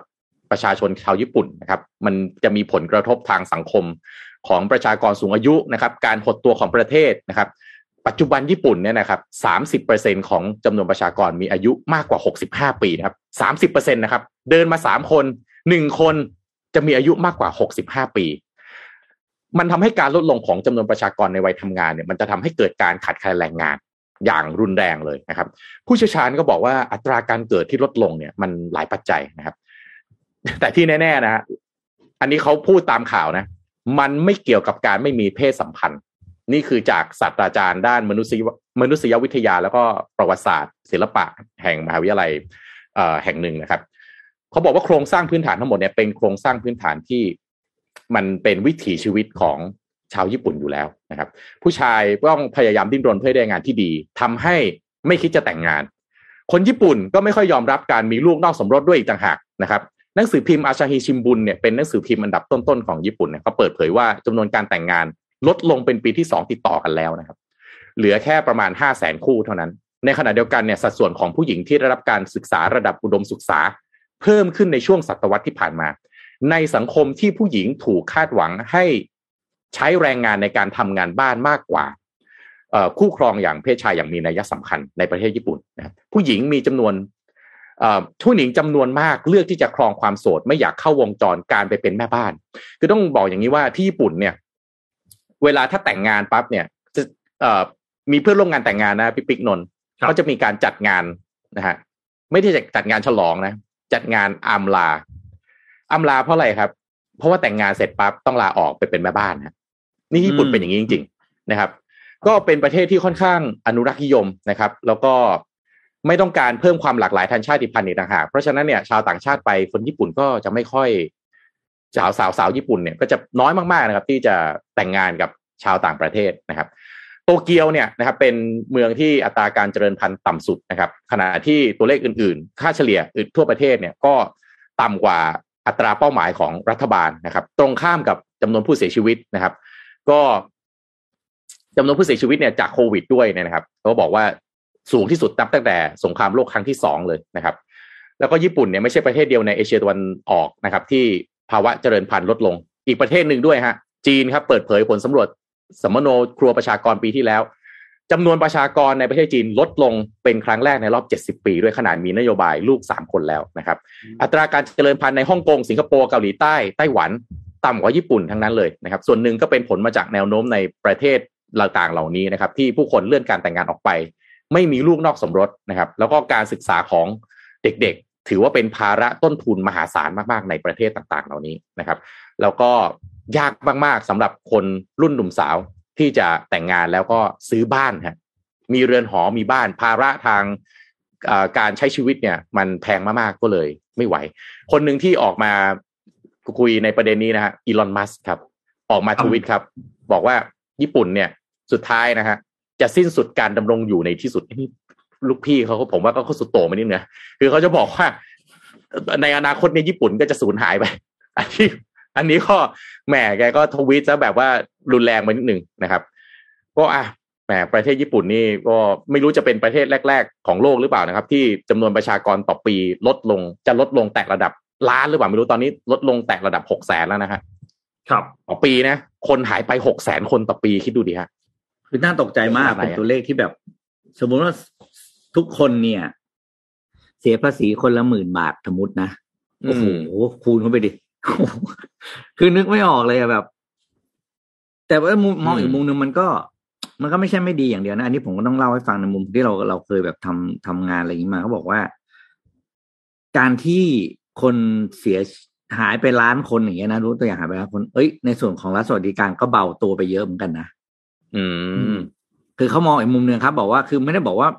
ดีนะที่มีคนตายเดี๋ยวเดี๋ยวผมจะโดนด่าแต่ความหมายก็คือ ภาระของรัฐสวัสดิการที่จะต้องดูแล อันเนี้ยก็อืมถือว่าก็เบาไปเหมือนกัน แต่ว่าโดยรวมเนี่ยคือแย่กว่าอยู่แล้ว เพราะว่าสิ่งที่สำคัญก็คือคนที่ต้องสร้างรายได้ให้ ที่ที่เป็นฐานฐานเศรษฐกิจสร้างรายได้เศรษฐกิจให้กับประเทศอะสำคัญกว่า ครับ อืม อืม โอ้นี่ก็ก็อีกอันหนึ่งนะครับขอพามา ครับเหนื่อยอะไปเลยนนท์ไปเดี๋ยวพี่เขาพามาพามาดูอันนี้นิดหนึ่งครับ ยุคนี้เนี่ยเป็นยุคที่การแข่งขันด้านการทำงานมันสูงมากนะครับ ญี่ปุ่นเองก็เป็นหนึ่งในประเทศที่การแข่งขันการทำงานสูงมากจริงๆสังคมการทำงานหนักหน่วงมากนะครับ เพราะฉะนั้นเราก็ควรจะต้องมีทักษะหลาย ๆ ทักษะ แต่ทักษะแบบไหนล่ะที่เรียนรู้ไว้แล้วจะไม่ตกงานนะครับ คนทำงานแบบไหนที่องค์กรต้องการ แล้วเราจะพัฒนาศักยภาพของตัวเองได้ยังไงนะครับ วันนี้ก็เลยอยากจะ ชวนทุกท่านครับ มาร่วมเรียนรู้ทักษะที่จำเป็นเพื่อให้สามารถที่จะเข้าไปโลดแล่นในโลกของการทำงานในยุคปัจจุบันนี้ได้นะครับ มาร่วมกันกับ Skill Next U ครับเป็นงานสัมมนาออนไลน์ครั้งใหญ่ของคนวัยทำงานนะครับ ก็จะช่วยมาชี้เป้าทักษะที่จำเป็นที่รู้ไว้จะไม่ตกงานนะครับ คนทำงานแบบไหนที่องค์กรต้องการ ก็จะมาเรียนรู้กันจากผู้เชี่ยวชาญที่จะมาแบ่งปันความรู้แลกเปลี่ยนประสบการณ์กันโดยตรงนะครับ ก็จะประกอบด้วย หนึ่งครับ เป็นหัวข้อ the next normal ที่ทำไมเราต้องเพิ่มทักษะใหม่ในตอนนี้นะครับ ก็โดยบอสของเรานะฮะคุณนวิทย์หานุสาหะ founder และ CEO ของ Mission to the Moon Media นะครับสองครับ มาเข้าใจศักยภาพของตนเองก่อนว่าการเข้าสู่การบริหารจัดการคนนะครับ โดยคุณพอลลี่วรินทร์ปิยทัศน์อังวรานะครับ ผู้เชี่ยวชาญด้านการพัฒนาทักษะผู้นำนะครับ และสามครับ ทักษะพื้นฐานแบบนี้รอดแน่ในยุคดิจิทัลครับกับพี่อ้ำนะครับคุณอ้ำสุภกร เทพวิชัยศิลปกุลนะครับ strategic director of mission to the moon media นะครับ และถัดมาฮะพี่เอ็มครับ คนแบบนี้คือคนที่ถูกเลือกเสมอนะครับ โดยพี่เอ็มนะครับธีรยาธีรนาคนาคนะครับ co-founder และ CEO ของบริษัท c a r e r Visa นะครับ และสุดท้ายครับ มองอุปสรรคให้เป็นโอกาส แก้ปัญหาได้ด้วยการเปลี่ยนแนวคิดนะครับ โดยคุณเบิร์ตทรงวุฒิ พัฒนศิลาพรนะครับ เจ้าของ Bird Eye View Wedding Studio นะครับ ก็มาร่วมเรียนรู้ทักษะที่ใช่และพัฒนาทักษะของตนเองไปพร้อมๆกันนะครับ วันที่ 11 มิถุนายนนี้นะครับ ตอน 10 โมงถึงเที่ยงนะครับ สามารถเข้าร่วมงานสัมมนานี้ได้ฟรี โดยไม่มีค่าใช้จ่ายใด ๆ เลยนะครับ ก็ลงทะเบียนดูรายละเอียดเพิ่มเติมได้จากลิงก์ที่สมมูลปักไว้ให้ตรงนี้เลยนะครับ อยู่ในคอมเมนต์นะครับ สมมูลฝากปักคอมเมนต์ไว้ใน YouTube ด้วยนะครับเผื่อท่านไหนที่ดูทาง YouTube เขาจะได้สามารถที่จะกดดูข้อมูลกดดูลิงก์ได้นะครับ ตอนนี้ใน Facebook ขึ้นมาแล้วนะครับ ก็ฝากด้วยครับ Skill Next U ครับ อืม ดีครับ ก็เป็นคอร์สดีๆเนาะเอาไว้ไม่มีค่าใช้จ่ายเพิ่มทักษะใดๆด้วยครับอ๋อมีค่าใช้จ่ายด้วยไม่นะมีฮะค่าใช้จ่ายครับอืมฟรีครับอืมน่าสนใจมาก ใน NCC เขาก็มีหลักสูตรมีคอร์สอะไรเต็มไปหมดเลยเงี้ย ก็เข้าไปดูกันได้ แต่อะไรที่เรียนฟรีลงไว้ก่อนครับ อันครับนี้ผมถูกต้องฮะเป็นจุดเริ่มต้นที่ดีครับเพราะแล้ว่าวแล้วไม่นานสิบโมงถึงเที่ยงเอวันที่อสองชั่วโมงดีกว่าสิบเอ็ดคือวันวันเสาร์ไม่นานอืมสบายๆท่านก็ตื่นสักสิบโมงอะไรอย่างงี้ตื่นมาก็ดูสบายๆนะครับอืมอืมอ่าไหนอยู่ที่ญี่ปุ่นเขาคุยที่ญี่ปุ่นอีกเรื่องหนึ่งแล้วกัน เดี๋ยวตอนท้ายถ้ามีเวลาเดี๋ยวพาเลี้ยวไปที่ Apple ตอนนี้ที่ญี่ปุ่นนอกจากปัญหาเรื่องที่เราคุยกันเรื่องเมื่อกี้เนาะคุณทอยบอกไปเรื่องเบิร์ดเดย์เรื่องต่างๆ แล้วเนี่ย อีกเรื่องหนึ่งที่ยังเกี่ยวข้องแล้วก็ยังยังค่อนข้างตามหลังโลกอยู่มากเลยครับ ก็คือจำนวนของผู้หญิงทำงานที่อยู่ในระดับบอร์ดเลเวลของบริษัทชั้นนำญี่ปุ่นตอนนี้ยังยังเขาเรียกว่ามีความท้าทายในเรื่องนี้อยู่มากนะครับ เพราะจากผลสำรวจของ OECD ครั้งล่าสุดเนี่ยนะครับ ก็มีการอ่าเปิดเผยตัวเลขออกมาว่า ถ้าเทียบกันในระดับของบริษัทที่มีการอ่าเขาเรียกขนาดพนักงานตั้งแต่หนึ่งพันคนขึ้นไปนะ ซึ่งถือเป็นบริษัทองค์กรขนาดใหญ่เนี่ยเขาบอกว่าเปอร์เซนเทจของผู้หญิงที่เป็นสมาชิกของบอร์ดเนี่ย หรือคณะอ่าเขาเรียกนะ กรรมการของบริษัทเนี่ยนะครับ ถ้าดูจากกราฟที่เห็นเนี่ย ตอนนี้ญี่ปุ่นยังตามอยู่มาก ก็คืออยู่ที่ประมาณสิบสองเปอร์เซ็นเท่านั้น ก็คือสมมติบอร์ดมีร้อยคนเนี่ย มีผู้หญิงอยู่แค่สิบสองคน ซึ่งเมื่อเทียบกับประเทศอื่น ๆ นะครับ ในยุโรปอย่างเช่นฝรั่งเศสตอนนี้คืออ่าสี่สิบห้าเปอร์เซ็นของเยอรมันเนี่ยสามสิบสามสิบแปดสามสิบเจ็ดเปอร์เซ็นเนาะแล้วก็สหรัฐอเมริกาอยู่ที่ประมาณใกล้ๆสามสิบเปอร์เซ็นละในขณะที่ญี่ปุ่นอย่างที่บอกนะครับ ก็คือสิบเปอร์เซ็นต์กลางๆเท่านั้นเอง ทีนี้มันก็เลยมีแรงกดดันไปทางอ่าไปทางเขาเรียกว่าสมาคมกรรมการบอร์ดอะไรของที่ญี่ปุ่นเนี่ยแหละครับเขาบอกว่าเอออยากให้ช่วยผลักดัน ให้มีผู้หญิงเนี่ยเข้าไปมีบทบาทสำคัญในฐานะของบอร์ดของบริษัทมากขึ้นนะครับ โดยประเด็นสำคัญที่ทางหน่วยงานนั่นคือ European Union เนี่ยนะครับ ซึ่งตอนนี้ European Union เนี่ยเขาแข็งแรงมากในเรื่องนี้ ก็คือผลักดันให้ผู้หญิงเนี่ย มีบทบาทตรงนี้เนี่ยเขาออกมาเปิดเผยว่า อ่าแลนด์มาร์กของทางยุโรปนะ ของทางยุโรปเป็นที่เขาตั้งขึ้นมาเนี่ย ก็คือสี่สิบเปอร์เซ็นเป็นอ่า อย่างน้อยสี่สิบเปอร์เซ็นเป็นเป็นระดับที่เรียกว่า non executive director นะครับ แล้วก็สามสิบสามเปอร์เซ็นนี่คือเป็น director all level เนาะแล้วก็อืมสิ่งที่บอกจะบอกว่าสิ่งข้อดีที่ได้ ผู้หญิงมาเป็นบอร์ดเมมเบอร์เนี่ย ก็คือไม่ใช่เรื่องของความเท่าเทียมอย่างเดียวนะ แต่มันเป็นเรื่องของการผลักดันเรื่องการเติบโตขององค์กร แล้วก็ผลักดันให้เกิด innovation ภายในองค์กรด้วยนะครับ ซึ่งอันนี้เนี่ยทาง European Commission เนี่ยได้ออกมา เรียกร้อง ก็คงไปบังคับไม่ได้ แต่แค่แค่แค่ให้ให้ความเห็นว่าถ้ามีได้มันก็ดีนะครับ ของไทยเนี่ย ผมไม่รู้ว่าตอนนี้ของเรามีการเก็บตัวเลขสถิติอย่างนี้หรือเปล่านะ แต่ว่าล่าสุดเมื่อเดือนมกราคมที่ผ่านมาของที่ญี่ปุ่นนะ มีจำนวนผู้หญิงที่เป็น board member เนี่ย อยู่ในอ่าในกลุ่มบริษัทที่อยู่ใน 350 index ก็คือบริษัทเหมือน SET SET50 บ้านเราอะแต่ญี่ปุ่นเขามีเขามีเขาเรียกว่า 350 ก็คือ 350 บริษัท ให้คุณโทมัสกับนนท์ลองเดาดูแล้วกันว่า มีครับผู้หญิงเป็นบอร์ดกี่คนจาก350บริษัทที่อยู่ในกี่คนหรือกี่เปอร์เซ็นต์กี่คนกี่คนอีกคนจากกี่สามคร้อนยห้าเลยสิเหบรอเออจากสามร้อยห้าสิบใช่ไหมครับ อืมบริษัทขนาดครับใหญ่นะแบบครับปังๆนะ ผมผมผมทายแบบ on behalf ว่ามันเป็นประเทศญี่ปุ่นนะอืมสามร้อยห้าสิบสามร้อยสิบบริษัทเนี่ยบริษัทหนึ่งอาจจะต้องมีบอร์ดประมาณสักสิบคนบวกลบอืม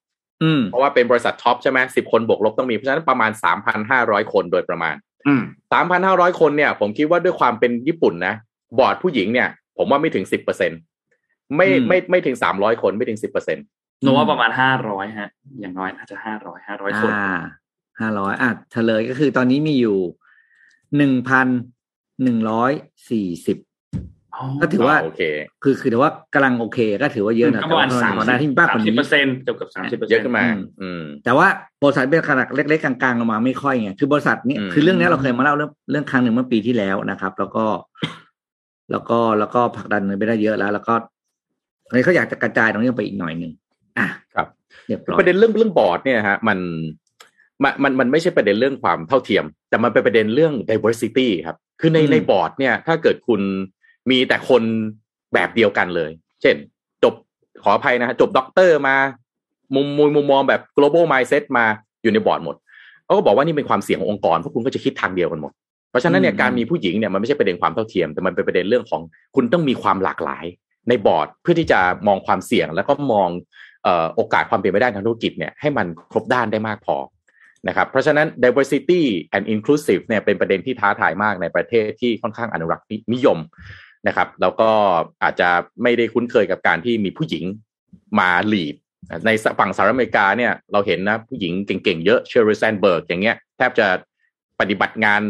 ในบอร์ดเกือบทุกอย่างแทนเอ่อมาร์คซักเกอร์เบิร์กในที่ Facebook เลยนะครับแต่ในประเทศอย่างเนี้ยเกาหลีใต้นะครับเอ่อญี่ปุ่นเนี่ยเนี่ยเรายังไม่แน่ใจว่ามีประเทศไหนที่มีประธานเอ่อประธานบอร์ดเนี่ยเป็นผู้หญิงบ้างหรือเปล่านะครับคือมผู้หญิงหลีดผู้ชายอะมันเป็นอะไรที่แบบเป็นจะเป็นมิติใหม่ที่ไม่ค่อยจะได้เห็นในญี่ปุ่นหรือเกาหลี แต่ว่าไต้หวันนี่ไม่ต้องไปห่วงเขาฮะใช่อิงเหวินที่ประธานาธิบดีก็เป็นผู้หญิง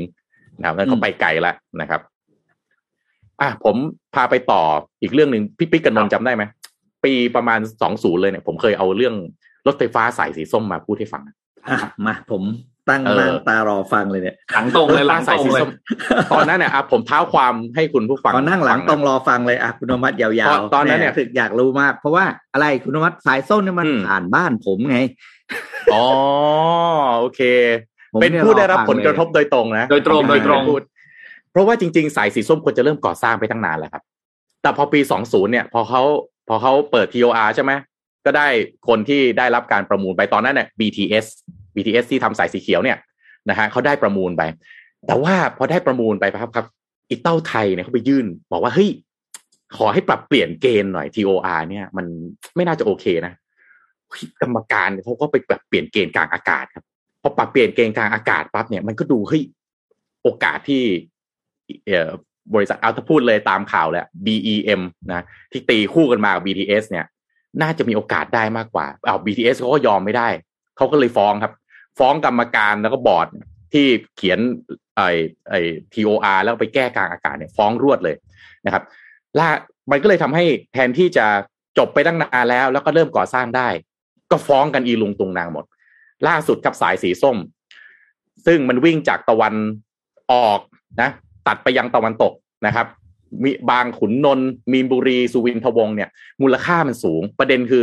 เพราะว่ามูลค่ามันหนึ่งล้านสี่หนึ่งจุดสี่แสนล้านบาทอะครับแล้วหนึ่งจุดสี่แสนล้านบาทเนี่ย อันนี้มูลค่าก่อสร้างอะไรต่างๆเนอะแต่เขาว่ากันว่าสายสีส้มเนี่ยจะเป็นรถไฟฟ้าหนึ่งสายที่รายได้นะผลประโยชน์นะจากคนที่จะต้องใช้บริการเนี่ย น่าจะสูงอันดับต้นๆสายหนึ่งเลยอะเอาใครได้ไปนี่มีโอกาสหุ้นขึ้นนะเอาพูดง่ายๆเลยมีโอกาสหุ้นขึ้นสูงนะครับที นี้ล่าสุดเนี่ยเมื่อวันที่ 27 พฤษภาคมเนี่ยนะครับเอ่อรอฟอมอเขาก็เปิดขายซองอีกรอบแล้วนะนะฮะในโครงการรถไฟฟ้าสายสีส้มเนี่ยนะครับ มีคนมาซื้อซองไปเนี่ยนะครับสิบซองสิบซองนะแต่คนที่ยื่นจริง ๆ เนี่ย ยื่นอยู่สองรายนะครับสองรายก็แน่นอนที่ผมบอกชื่อไปเมื่อกี้แล้ว BTS กับ BEM กลับมาเจอกันอีกรอบนะครับ แล้วก็คณะกรรมการเนี่ย ตอนนั้นที่เขาสุดท้ายเนาะ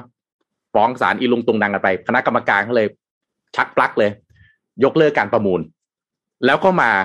ออก TOR ใหม่จัดการประมูลใหม่ คืออันนี้ไม่รู้มุมมองคุณผู้ฟังมองไงนะครับสรุปไอ้เสียไปปีกว่าๆนี่คือไม่ได้เลยเลยนะก็ชักปลั๊กเฉยๆไงชักปลั๊กเฉยๆเสร็จกลับมาก็ด้วย TOR ที่มันคล้าย ๆ แบบเดิมอะนะฮะแล้วก็สุดท้ายก็ผู้ที่ยื่นประมูลก็สองรายเดิมอะ BTS กับ BEM ที่เขาก็เขาไม่ได้มาด้วยชื่อ BTS กับ BEM นะเขาจะมาด้วยชื่อเอ่อกิจการร่วมค้า BSR BSR เนี่ยก็คือ BTS ก็ไปจับมือกับซิโนไทยนะครับอืมแล้วก็ BEM เนี่ยก็มาจับมือกับเอ่อกลุ่มอื่นๆด้วยนะครับ ครับ ทีนี้ไอโครงการรถไฟฟ้าเนี่ยมันไปถูกยกเลิกการประมูลเมื่อวันที่ 3 กุมภาพันธ์ปี 2564 แล้วก็เป็นคดีความฟ้องร้องในศาลต่อมาศาลปกครองกลางเขาก็พิพากษายกฟ้อง ประเด็นของศาลที่ยกฟ้องเนี่ยเพราะว่าถึงแม้มันจะมีการเปลี่ยนหลักเกณฑ์การประมูล มันไม่ชอบด้วยกฎหมายนะ อันนี้ย้ำนะที่เปลี่ยนเปลี่ยน TOR กลางอากาศนี่ไม่ชอบด้วยกฎหมายนะแต่ศาลบอกว่าความเสียหายยังไม่ขึ้นไม่เกิดขึ้นกับเอกชนศาลเลยยกฟ้อง สุดท้ายอืมรอฟมกลับมาเดินหน้าเริ่มต้นการประมูลใหม่นะครับ เปิดขายซองไป 27 พฤษภาคมที่ผ่านมาที่ผมบอกไปนะครับ ผ่านไปนะครับเอ่อถึงเขาจะเปิดเนี่ยถึง 10 มิถุนายนนะครับ ก็แล้วก็กำหนดให้ผู้ที่สนใจยื่นซองประมูลได้ถึง 27 กรกฎาคม แต่บอกใครๆก็รู้ข่าข่าววงในถ้าติดตามรู้ดีสุดท้ายมันจะเหลือแค่ 2 ราย คือครับ BTS กับ BEM นะครับที่จะยื่น เกณฑ์การประมูลรอบนี้นะครับเขาบอกว่าเข้มงวดเข้มงวดกว่าเดิมเยอะมากเลยนะครับประเด็นน่าสนใจมันอยู่ตรงนี้ครับ คือเขากำหนดให้ผู้ยื่นข้อเสนอเนี่ยต้องมีประสบการณ์ เคยรับงานออกแบบก่อสร้างอุโมงค์ใต้ดิน หัวเจาะสถานีใต้ดิน แล้วก็ทางวิ่งพร้อมรางที่สามเนี่ย นะฮะข้อมันไอข้อไอไอ TOR เนี่ยมันประกอบไปด้วยสามซองหนึ่งข้อเสนอด้านคุณสมบัตินะครับ ก็ประเมินว่าผ่านไม่ผ่านถ้าไม่ผ่านก็ไม่ได้ไปต่อ ก็ไม่ได้ไปเปิดซองที่สองซองที่สองข้อเสนอด้านเทคนิคไออันเนี้ยคราวที่แล้วเนี่ยที่สุดท้ายมาฟ้องกัน ก็เพราะว่าเขาไปนะใส่ประเด็นด้านเทคนิคเพิ่มนะฮะอันนี้ก็ประเมินแบบผ่านหรือไม่ผ่านแบ่งออกเป็นสี่หมวดนะครับคะแนนแต่ละหมวดต้องได้ไม่น้อยกว่า85%คะแนนรวมทุกหมวดต้องไม่น้อยกว่า90%นะครับ แล้วก็สุดท้ายซองที่สามข้อเสนอด้านการเงิน ก็ดูว่าใครให้ผลประโยชน์สูงสุดก็จะเป็นผู้ชนะไป ถ้ายื่นเท่ากันก็กลับไปตัดสินที่คะแนนด้านเทคนิคนะครับ ถ้าอ้างอิงจากการประมูลครั้งก่อนก็แค่สองรายนะครับ BTS กับ BEM นะครับ ก็น่าจะมีความพร้อมที่สุดนะครับประเด็นที่น่าสนใจมันคือตรงนี้ครับพี่นี่พี่ขอนี่ฮะที่ขึ้นอยู่ตอนนี้เนี่ย นี่คือจากดรสามารถราชพลสิทธิ์ ดรสามารถราชพลสิทธิ์คืออดีตเอ่อออรองผู้ว่ากทมนะครับ ประเด็นที่น่าสนใจคือว่าทั้งโลกนี้ครับ คนที่จะประมูลสายสีส้มได้ จาก TOR ที่เขียนออกมานะ ไม่มีใครทำได้นอกจาก BTS กับ BM แล้วถ้าดูจากแค่ว่า BTS กับ BM นะที่สามารถมีผลงานที่เป็นผ่านเกณฑ์แน่ๆเนี่ยนะแค่สามรายเนี่ย แต่อันนี้จากดรสามารถนะ ก็บอกว่า BTS ยากมากที่จะมีโอกาสเอ่อเป็นผู้ชนะการประมูล เพราะว่าในเอ่อหลักเกณฑ์ที่มันตั้งขึ้นมาเนี่ยนะครับเอ่อการไอไอหัวข้อต่างๆ ที่มันถูกกำหนดขึ้นมาเนี่ย BTS แทบจะเป็นไปไม่ได้เลยครับ ที่จะผ่านหลักเกณฑ์ต่างๆ ที่ทางรอพมเนี่ย ตั้งขึ้นมา และถ้ามันย้อนกลับไปในตอนที่มันมีการฟ้องร้องกันเนี่ยนะครับ เอ่อทาง BTS เองเนี่ย ก็ตอนนั้นที่มีประเด็นเรื่องทางด้านเทคนิคเนี่ยนะครับ ถ้าไม่มีประเด็นถ้าไม่ถ้าไม่ถูกสอดประเด็นเรื่องด้านเทคนิคใหม่เข้ามา BTS น่าจะได้ไปแล้ว แต่พอมันถูกสอดเข้ามาครับ ไอ้หลายข้อหลายประเด็นเนี่ยครับ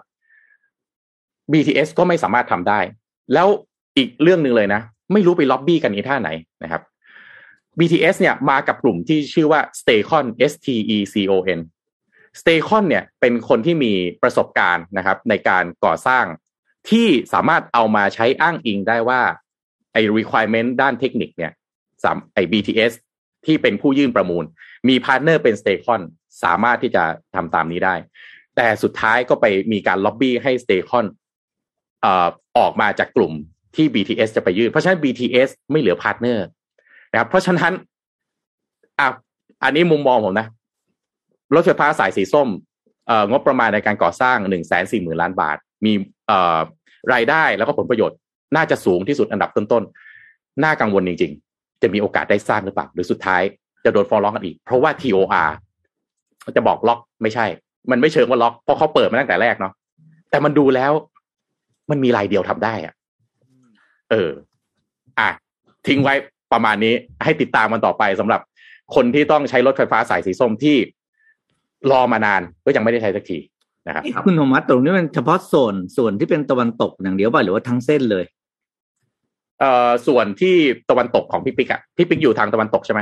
ไม่รู้ว่าผมอยู่ทางฝั่งหน้าบ้านผมก็สถานีรามคำแหงอะไรตรงนั้นน่ะนะอะคือถือว่าอะหน้าบ้านอะคือมันมีสองสองสองเส้นแล้วมาเจอกันตรงไอเอ่ออะไรนะไอเอ่อศูนย์วัฒนธรรมสุวรรณธรรมคือเส้นเดียวกันใช่ไหมอะคือส้มเหมือนสู่กันเส้นเดียวแต่กัน มันคือเส้นเดียวกันพอดีใช่ผมันมคือเส้นเดียวกันไม่พอดีผมส่งรูปเข้าไปจะถามคุณโทมัสว่า ถ้าไปผมก็เข้าไปดูในเว็บระหว่างคุณโทมัสพูดอะ มันจะมีความคืบหน้าในการสร้างในเก้าสิบกว่าเปอร์เซ็นต์อะไรก็เลยนะครับอยากรู้ครับว่ามันคือส่วนไหนอะไรยังไง มันมันก็มันแบบมันก่อสร้างก็ก่อสร้างไป แต่ไอไอไอไอหาคนมาประมูลเรื่องวิ่งรถเรื่องอ๋อการนี่ดูคือเฉแลพาะส่วนเรื่กาองรวิ่งรถต่างใช่ไหมๆใช่อ๋อใช่โอเคเข้าใจแล้วครับเอออัอันนี้คือสถานีอะเสร็จ แต่ถึงเวลาสถานีจะกลายวิ่งไม่ได้ ไม่มีให้รถนกวิ่งเข้าไปนอนเล่น เพราะว่าไม่มีการใช้ ถูกต้อง เราจะมีถูกต้องสถานีนกอะไรนะสถานีรถไฟผมสำหรับนกพิราบไปทำรังผมเยอะที่ผสุมดพูดในตโลกรงๆ ผมกลัวเขาฟ้องกันอีกรอบอ๋อเออเออผมกลัวเขาฟ้องกันอีกรอบ สายสีส้มนี่ก็ปักซอยบ้านนนท์เหมือนกันฮะ ปักซอยบ้านนนใช่ไหมท์โอ้ยส้มเหมือนกันครับเห็นไหมเออเพราะมันวิ่งผ่าน residential area เยอะมากมันเหมือนสายสีเขียวอะพูดจสาริยงสีคือมันเขียวคือเนี่ยสายที่ที่ดีที่สุดเลยนะ สายสีส้มอะอืมเพราะว่ามันการสร้างสถานีเขาเลาะเขาเลือกผ่ากลางซอยผ่ากลางที่เป็นซอยเลยรใช่องๆด้วย ใช่ใช่จริงครับทำทำให้คนที่อยู่ในในซอยเนี่ยเดินทางไม่ไกลกว่าจะมาถึงตัวรถไฟฟ้า แล้วมันจึ๊กเดียวมันถึงต่อเข้าถึงสายเข้าเมืองเลย คือถ้าเทียบอย่างสายสีชมพู สายสีน้ำเงินเนี่ย โอ้โห คุณโทมัสอย่าให้พูด สายบ้านคุณโทมัสอะ จะเข้าสีลมในกี่ชั่วโมงสายสีม่วงโอ้เอยอเป็นชั่วโมงเออเป็นชั่วโมงชั่วโมงกว่าชั่วโมงครึ่ง เหนื่อยครับเหนื่อยนั่งนั่งรถไฟฟ้านี่มันไม่ได้ มันไม่ได้ไวอย่างที่ทุกคนคิดนะ ไม่ได้สบายด้วยอืมนะครับ เออ แล้วอย่างเงี้ยเนี่ยอันนี้ผมรีเฟอร์ความเห็นของคนอื่นนะเขาบอกดรสามารถเนี่ยคืออะไรที่มันเกี่ยวรถไฟฟ้าดรสามารถราชประสิทธิ์นี่เขาเขาเก่งเรื่องนี้เขาบอกทั้งโลกเนี่ยมีผู้รับเหมาผลงานครบแค่สองรายพี่ปิ๊กทั้งโลก ทั้งโลก ทั้งโลกมีสองราย แล้วถ้าดูวิเคราะห์เลยเนี่ยเอาไปอ่านในบทวิเคราะห์ได้ครับดรสามารถวิเคราะห์เป็นฉากๆเลย BM มีโอกาสได้อยู่รายเดียว BTS มีโอกาสแถวสูงอะและไอ้ปีกว่าที่ฟ้องกันนี่ได้อะไรขึ้นมา ไม่ได้เลย แต่เสียล้วนๆเสียคืออะไรครับ นั่นสิครับ มูลค่าด้านเวลาไงจำได้ไหมที่อาจารย์ชัดชาติเคยไปต้องไปดีเฟนต์กับศาลน่ะแล้วก็บอกว่าต้นทุนด้านเวลาคือต้นทุนที่แพงที่สุด ถูกต้องนะเพราะว่าคุณคิดดูคนกี่ล้านคนน่ะต้องอืมทุกวันเนี้ยใช่ไหมคนใช้คนไม่อ่านหใช้นัไม่งสืได้อไม่เข้าใจหรอกประโยคที่อาจารย์ชาติชาติพูดอะอืมอืม นะก็จะเข้าใจคือเขาจะเขาจะตีมิติเดียวต้นทุนตีเป็นมิติตัวเลขอย่างเดียวไงใช่ อืม อืมอะพาไปปิดท้ายกันเรื่องนี้นิดนึงครับเอ่อจริงๆมีสองเรื่องนนท์ขอพาไปที่กรงงก่อนนะครับ เมื่อวานนี้เนี่ยก็เป็นการประชุมนะครับ ของกรงงในวันที่ 8 มิถุนายนนะครับ นนท์บังเอิญไปที่ธนาคารแห่งประเทศไทยไปคุยงานพอดีนะครับอืมก็สุดท้ายแล้วเนี่ยเมื่อวานนี้กรงงเนี่ยก็มีมตินะครับ ในการคง อัตราดอกเบี้ยนโยบายไว้ที่ 0.5%ต่อปีนะครับเหมือนเดิมนะครับยังอยู่ที่เดิมนะครับ แต่เสียงแตกครับ เสียงแตกในที่นี้คือ 4 ต่อ 3 ครับ มี 4 เสียงที่มองว่าอยากให้คงอัตราดอกเบี้ยนโยบายไว้ที่เดิมคือ 0.5%และอีก 3 เสียงที่เห็นว่าควรที่จะขึ้นอัตราดอกเบี้ยนโยบายขึ้นมา 0.25%ต่อปี ก็จะกลายเป็น 0.75 นะครับ เพิ่มขึ้นบวกขึ้นมาอีก 0.25%นะครับ ทางคณะกรรมการทางกรงเนี่ยเขาประเมินบอกว่า เศรษฐกิจไทยตอนนี้เนี่ยขยายตัวได้ต่อเนื่อง มีโอกาสฟื้นตัวได้ดีกว่าที่ประเมินไว้ จากอุปสงค์ในประเทศ และแรงส่งจากการกลับมาของนักท่องเที่ยวชาวต่างชาติที่มากขึ้น ส่วนเรื่องของเงินเฟ้อทั่วไปมีแนวโน้มที่เพิ่มขึ้นอยู่ในระดับที่สูง นานกว่าที่ประเมินไว้ก่อนหน้านี้ จากการปรับขึ้นหลักๆ เลยเนี่ยเงินเฟ้อรอบนี้เนี่ยมันมาจากเรื่องของราคาน้ำมัน และการส่งผ่านต้นทุนที่มากและก็นานกว่าที่คาดไว้ ถ้ามองไปข้างหน้า การดำเนินนโยบายทางการเงินที่ผ่อนคลายมากในระดับปัจจุบันเนี่ยก็จะมีความจำเป็นที่ลดลงเพื่อให้มั่นใจว่าเศรษฐกิจในระยะต่อไปเนี่ยจะฟื้นตัวได้ต่อเนื่องตามที่คาดไว้นะครับกรรมการส่วนใหญ่จึงเห็นให้ควรคงอัตราดอกเบี้ยไว้ในการประชุมในครั้งนี้ แล้วก็จะติดตามพัฒนาการของการฟื้นตัวทางเศรษฐกิจ แล้วก็ความเสี่ยงด้านเงินเฟ้ออย่างใกล้ชิดนะครับส่วนอีกสามท่านอย่างที่บอกครับมองว่าแนวโน้มการฟื้นตัวของเศรษฐกิจเนี่ยความเสี่ยงด้านเงินเฟ้อมีความชัดเจน เพียงพอที่จะปรับขึ้นอัตราดอกเบี้ยในครั้งในการประชุมในครั้งนี้แล้วนะครับ แต่สุดท้ายก็เอาละเสียงก็เป็น 4 ต่อ 3 ซึ่งถือซึ่งถือว่าเสียงแตกมากนะครับเพราะ 4 ต่อ 3 นี่คือ คนหนึงเปลี่ยนปุ๊บนโยบายที่ออกมาก็เปลี่ยนแล้วนะครับอืมจากเจ็ดท่านนะครับเพราะฉะนั้นอันนี้เนี่ยเป็นเป็นจุดที่ค่อนข้างน่าสนใจมากว่ากรงเนี่ยมีความคิดเห็นที่ค่อนข้างแตกต่างกันในประเด็นนี้นะครับ ทีนี้อืมในเรื่องของเงินเฟ้อเนี่ยอยากให้ทุกท่านเข้าใจเพิ่มเติมกันอีกนิดหนึ่งนะครับ เงินเฟ้อหลักๆเนี่ยมันจะมี 2 แบบ นะครับคือเงินเฟ้อทั่วไปกับเงินเฟ้อที่เขาเรียกว่าเงินเฟ้อพื้นฐาน headline หรือว่า core นะครับ headline inflation หรือว่า core inflation นะครับซึ่งแน่นอนว่าหลักๆเนี่ยเงินเฟ้อที่เป็น headline เนี่ยมันจะมีเรื่องของประเด็นเรื่องของพลังงาน เรื่องของราคาอาหารต่างๆนะครับซึ่งก็จะเห็นว่ามันข้อสูงมากนะครับสูงมากนะครับที่ที่ที่เป็นเฟอ้อขึ้นมา ไม่ว่าจะเป็นราคาอาหารที่ทุกท่านกิน จะเห็นว่ามันแพงขึ้นเยอะมาก และรวมถึงเรื่องของตัว ราราคาพลังงานค่าน้ำมันต่างๆ ที่ขึ้นอยู่ณตอนนี้ด้วย ก็ขึ้นเยอะมากเช่นเดียวกันนะครับ เพราะฉะนั้นตัวเลขล่าสุดเนี่ยที่เทียบกันแบบเดือนต่อเดือนเนี่ยนะครับ เงินเฟ้อเนี่ยอยู่ที่ 7.1%คิดว่าทุกท่านน่าจะทราบกันแล้ว ซึ่งเดือนก่อนหน้านั้นเนี่ยมันอยู่ที่ 4.6%เท่านั้นเองนะครับ ขึ้นมาค่อนข้างเยอะนะครับ ข้ามเดือนมาเนี่ยนะครับ นั่นหมายความว่าพูดตามภาษาง่าย ๆ เลยคือ ถ้ารายได้ของคุณมันไม่เพิ่มขึ้นมา 7.1%นั่นหมายความว่าคุณก็จนลงครับ ตอนนี้อืมเพราะฉะนั้นเงินในเดือนนี้คุณจ่ายเงินซื้ออาหาร เติมน้ำมันรถต่าง ๆ เนี่ย ก็นั่นจะนั่นก็จะหมายความว่าคุณก็เป๋ากระเป๋าเงิน เงินในกระขอเป๋างน้อยคุณได้ของน้อยลงเจ็ดได้ของน้อยลง เงินในกระเป๋าคุณก็จะหมดเร็วขึ้นในเดือนนี้เออเพราะเงินเฟ้อมันหนักมากขึ้น นะครับนี่ก็เป็นประเด็นอันหนึ่งที่ที่ค่อนข้างน่าสนใจ เพราะฉะนั้นต้องรอติดตามดูอย่างใกล้ชิดมากว่าในการประชุมครั้งถัดมาของกรงเนี่ยจะมีการเพิ่มไหม แต่ยังไงก็ตามกนงเองก็ส่งสัญญาณมาว่าคงมีการขึ้นดอกเบี้ยแน่แหละ ถ้าหากว่า เงินเฟ้อเนี่ยมันฝังรากลึกนะครับ แล้วก็ประมาณการ GDP ตอนนี้เนี่ยอยู่ที่ 3.3%เป็นบวกนะครับ ซึ่งในอนาคตน่าจะมีการปรับขึ้นในเรื่องของตราดอกเบี้ยแน่นอนนะครับ ก็มีคนกูรูมีหลายท่านที่ออกมาวิเคราะห์ นักเศรษฐศาสตร์ออกมาประเมินในครั้งนี้นะครับว่าครั้งนี้กรงงยังคงคงอัตราดอกเบี้ยไว้อยู่ แต่ในครั้งถัดๆมาหลังจากนี้ โดยเฉพาะในการประชุมครั้งหน้ารวมถึงไปยาวไปจนถึงสิ้นปีเนี่ย ดอกเบี้ยนโยบาย น่าจะจบที่ประมาณ 1 ถึง 1.25%ในช่วงสิ้นปีนี้นะครับ เพราะว่าการประชุมครั้งนี้เซอร์ไพรส์มากครับ ที่คงอัตราดอกเบี้ยไว้ และเสียงก็แตกอย่างชัดเจนครับ อืมโอ้ตอนที่ก็เห็นตัวเลขเจ็ดเปอร์เซ็นเนี่ยคุณโทมัสผมแวบแรกผมก็เหมือนที่ผมพิมพ์เข้าไปอะเฮ้ยนี่เงินเฟ้อหรือ VAT วะนั่นโหดร้ายมากเออนี่แต่ว่าบางคนนะ บางคนหนีหนีเงินเฟ้อนะเออถ้าเออคือถ้าคุณฝากเงินไว้ในแบงค์ใช่ไหมดอกเบี้ย ปีหนึ่งได้ศูนย์จุดห้าเปอร์เซ็นใช่ไหมเจอเงินเฟ้อเจ็ดเปอร์เซ็นโหเงินหายไปหกหกเปอร์เซ็นหกจุดห้าเปอร์เซ็นเอาไปลงทุนดีกว่า ไปลงทุนกองทุนไปลงทุนกองทุนลดไปสามสิบเปอร์เซ็นฮะ เออ นี่เสือป่าจระเข้หนักกว่าเดิมเอ้อียกแต่มันมีกองทุนบางอันคุณธรรมะผมยังกำไรอยู่ อันนี้ผมพูดอืมแต่ผมพูดผมพูดได้แหละ มันคือมันเป็นกองทุนที่เกี่ยวกับสุขภาพเฮลท์แคอืร์มทั้งหลายลงอยู่ดังลงได้อยู่ครับ คุณจะซื้อของ ธนาคารไหนเนี่ยต้องไปศึกษาเอาเองเพราะเราก็ไม่สามารถบอกได้นะเพราะว่ามันจะมีรายละเอียดปลีกย่อย แต่ที่ผมซื้ออยู่ ผมจะซื้ออยู่อันเดียวมาตลอดเพราะว่าผมเชื่อว่ายังไงเนี่ย วันหนึ่งผมก็ต้องเป็นผู้รับผลจากการกองทุนนั้นเพราะเราต้องอืมแก่เรื่องสุขภาพใช่ป่ะเฮ้ยเป็นกองเดียวที่ยังโตอยู่คุณโทมัสอืมแล้วชีวิตนี้ตอนนี้ IMF ผมก็อัดไปอยู่เรื่องเดียวนะคือสุขภาพสุขภาพสุขภาพคือแค่อย่างเงี้ย อืม อืมแล้วยังโอเคอยู่ถ้าสุขภาพนะครับ คุณธรรมะซื้อได้เลยนี่อืมป้ายยากันไป ถ้าเทคครับเถิกนี่มันลง ดิ่งกันหมดแล้วระนาวใช่ไหมสุขภาพระนาวไม่สะเทือน โอ้โหลงน้อยมากครับ อืม อืมครับอะผมพามาอีกเรื่องหนึ่งนะ นี่พี่ปิ๊กกับนนท์รู้จักเกมเจียโ o ไหมเคยได้ยินไหม Diablo เออเคยได้ยินเคยได้ยินแต่ต้องไม่เคยต้องเล่ได้นยินอะ ต้องเคยได้ยินอะนอนเนี่ยค่ายเล่นที่อพัยู่ฒแล้วนาแต่เนี่ยพี่เนี่ยไม่เคยได้ยิน เอ้ยไม่เคยเล่นเอออ่าว่าไงครับ เกมมันเกมมันยาวนานแล้วนะ เกมมันไม่ได้เพิ่งออกนะ มันออกมาหลาย โอ้มันเป็นแฟรนไชส์อะ มันออกมาหลายภาคแล้ว ทีมที่พัฒนาคือ Blizzard นะครับ ก็สนุกอืมโอ้ยมีแฟนๆ ติดตามกันเยอะนะครับ ปัจจุบัน ก็มีทำแพลตฟอร์มลงเล่นในมือถือได้แล้วนะครับ ล่าสุดเนี่ยเกมก็ Diablo Immortal ล่าสุดนะเปิดให้บริการไปวันที่ 3 มิถุนายนในโซนต่างประเทศนะ ประเทศไทยเราต้องรอ 23 มิถุนายนนี้นะครับ เปิดยังไม่ถึงหนึ่งสัปดาห์เต็มครับโอ้ทัวลงฮะ ทัวลงฮะพี่ปิ๊กนนท์ฮะ เพราะว่าคือ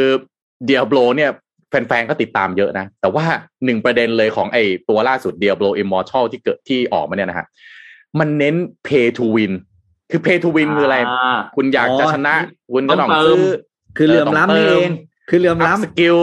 ใช่ไหมแต่ว่าไอ้คือ pay เหลื่อ to มล้ำ win เนี่ยใช่ไหมมันก็อืมมันก็พอเข้าใจได้คือเขาเรียกว่าเป็นไมเอ่อเป็น micro transaction business model นะถ้าเป็น startup เนี่ยก็เนี่ยเอ่อ micro transaction ให้คุณเข้ามาก่อนเข้ามาเล่น แล้ววิธีการหารายได้ของผู้พัฒนาก็นี่แหละอะคุณซื้อไอเทม คุณจ่ายค่าอืมตรงนั้นตรงนี้ up skill ไป แต่ว่าไอ้ไอ้ pay to win ของไอ้ Diablo Immortal เนี่ยนะ มีมีคนเข้าไปรีวิวเขาบอกว่าเขาลองไปอัปเกรดเออถ้าอัปเกรดจะให้แบบไประดับสูงสุดนะ ต้องใช้เงินประมาณสามล้านเจ็ดฮะสามล้านเจ็ดอืมคือสามล้านเจ็ดแสนบาทนะสามล้านเจ็ดแสนบาทนะมคือ คือคนก็เลยแผนเข้าไปนะคอมเมนต์กันยับเลยครับว่า ไอ้ไอ้ทำไมออกเกมมาแล้วมันจะต้องให้จ่ายกันขนาดนี้ขนาดนี้เพื่อชนะคะแนนรีวิวคะแนนรีวิวเต็มสิบนะ ได้ไปศูนย์จุดหกโอ้โหหนึ่งหนึ่งในเกมที่คะแนนแบบว่าห่วยแบบห่วยมาห่วยกสุดๆนะ เพราะฉะนั้นก็เกินพอดีไปนะครับ อันนี้ก็ถือถือว่านะก็ไม่รู้เดี๋ยวค่ายก็จะแบบมีการปรับปรุงเกมอะไรยังไงไหมนะโอ้แต่ว่าคุณต้องใช้เงินสามล้านอะเปย์เพื่อให้แบบว่าไประดับสูงสุดได้ใครมันจะแต่ก็ไม่แน่นะเด็กๆ น้องๆ บางคนนี่อาจจะไม่รู้ว่าอัพบางคนเนี่ยแบบว่าพอเพื่อนผมโดนฮะ ลูกอายุ สิบกว่ายังไม่เท่ายังก็อาจจะไม่รู้อะไรมากอะแล้วเข้าไอ้นี่ได้ครับไอ้อะไรนะ mobile banking อะอืมกดกด mobile banking ของคุณพ่อจ่ายซื้อ item ไปเจ็ดแสนโอ้โห คืนเดียวเจ็ดอืแสนนะครับ ก็นั่นแหละ เรียบร้อยนะฮะอะอะสุดท้ายทิ้งท้ายอันอันหนึ่งฮะพี่ปิ๊กกับนนท์ฮะ เรายังไม่ได้ไปกินราเมงกันเลยนะ ที่ญี่ปุ่นนี่ล่าสุดเขามีการจัดอันดับห้าราเมง ยอดฮิตนะห้าราเมงไม่ใช่ร้านนะแต่เป็นชนิดเหมือนบ้านเรามีก๋วยเตี๋ยวหมูก๋วยเตี๋ยวเรือใช่ไหมอือืมก๋วยเตี๋ยวสุโขทัยราเมงเขาก็มีเหมือนกัน เออราราเมงเขามีจัดอันดับเหมือนกัน ล่าสุดญี่ปุ่นเขามีการจัดอันดับ เบอร์หนึ่งเลยเนี่ยนะฮะโชยุราเมงพี่ปิ๊กกับนนท์ชอบกินราเมงอะไร นนท์ชอบกินราเมงกระดูกหมูครับทงคัตสึครับอ๋อทงคัตสึอ่าทงคัตสึครับพี่ปิ๊กอะฮะผม ได้หมดเลยครับ น้ำดำน้ำใสน้ำข้นผมอ๋อแล้วที่ผมเอานี่โอเคผมว่าไม่ใช่ ผมชอบกินแต่ผมเป็นคนไม่จำคุณธรรมัสอ๋อผมจะใช้ดูโอเครูปอะไรอร่อยเอาก็เอานั้น รูปไหนอืมสวยร้านไหนเป็นอะไรนะเขาเรียกรูปจานใหญ่ๆอะคือแบบผมได้แม่งอ่าทักกันตลาดมากเลยคุณธรรมัสร้านไหนโอเคไม่ถ่ายรูปเมนูอันไหนไว้ใหญ่ก็แถวร้านนี้อันนี้เราก็จะเข้าใจเนอะอันนี้อร่อยอืมเอาอันนี้แหละ โอเค อันนี้เป็นอาไปให้คุตาณมธรรหมลัรักสสอนกิน อันนี้ต้องให้คุณธรรมรัสสอนจริงเรื่องการกินราเมงอันนี้ยอมรับ อ่า เป็นไปตามหลัก การรับประทานอาหารพี่ปิ๊กเขาก็บออืกมว่าเรารับประทานด้วยตาก่อน เสร็จแล้วก็รับประทานอืมด้วยจมูก แล้วเรามาถึงก็รับประทานด้วยปากไงใช่ไหมจริงๆรับประทานด้วยหูด้วยนะคือฟังเชฟอธิบายแต่ว่าไปร้านราเมงแล้วไม่อืมเชฟไม่มีเวลามานั่งอธิบายหรอกนะฮะอันดับหนึ่งอะโชยุราเมงนี่แหละ ดูในรูปได้นะครับ ก็เป็นโชโชยุซีอิ๊วอะโชยุก็คือซีอิ๊วอะนะฮะก็โชยุราเมงก็เป็นแบบพื้นฐานนะครับ มีเอกลักษณ์ซุปสีน้ำตาลใสๆว่าเวลาเราดูนะดูทีวีดูการ์ตูนเนี่ยส่วนใหญ่เขาจะทำโชยุราเมงมันเป็นราเมงแบบเอ่อมันก็เลยได้รับความนิยมเป็นเบอร์หนึ่งไปที่ญี่ปุ่นเนี่ยนะมันก็จะมีเอกลักษณ์ของแต่ละภูมิภาคครับนะถ้าไปฮอกไกโดก็จะเป็นซอลราเมงนะฮะเอ่อแต่ว่าเกือบทุกร้านมักจะมีโชยุราเมงอืมนะครับครับอ่า อันดับสองมิโซะราเมงนะมิโซะกับโชยุบางท่านอาจจะแบบเอ๊ะมันคล้ายๆกันเพราะมันสีคล้ายๆกันแต่มิโซะนี่คือเต้าเจี้ยวญี่ปุ่นนะครับอืมก็เป็นราเมงที่มีเอ่อเป็นน้ำซุปสูตรที่ผสมกับเต้าเจี้ยวญี่ปุ่น ก็เป็นหนึ่งในราเมงยอดฮิตที่ก็อันนี้แทบจะทุกร้านก็มีเหมือนกันนะครับเป็นอันที่นนท์โดยเฉพาะไม่ค่อยได้กินมิโซะราเมงเนี่ยไม่ค่อยได้กินเออไม่ค่อยไม่ค่อยได้กินมิโซะหรือมิโซะไม่ค่อยได้กินใช่ไหมใช่ใช่ครับอืมมิโซะราเมงเนี่ยจะไม่ไม่ค่อยสั่งบางว่าเวลาเข้าร้านราเมงมักจะแบบไปมองตัวเลือกอันอื่นก่อนมิโซะมันจะเป็นแบบตัวเลือกสุดท้ายอะไรอย่างเงี้ยนนท์เนี่ยถ้าให้เดาน่าจะมีรสนิยมชอบราเมงน้ำใสๆหน่อย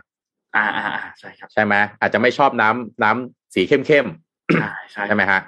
อ่า ก็มิโซะนี่สำหรับคนไทยอาจจะไม่ค่อยคุ้นรสเท่าไหร่เนอะมันมันผสมแบบเต้าเจี้ยวญี่ปุ่น มันคล้ายๆ อารมณ์ก๋วยเตี๋ยวเรือ ต่างชาติมากินก็คงอาจจะมันผสมเลือดใช่ไหมผสมเลือดหมูอะมันก็อาจจะ อืม อาจจะนิดหนึ่งนะ แต่ว่าจริงๆ มิโซะเนี่ยมันมีมิโซะแดงนะฮะ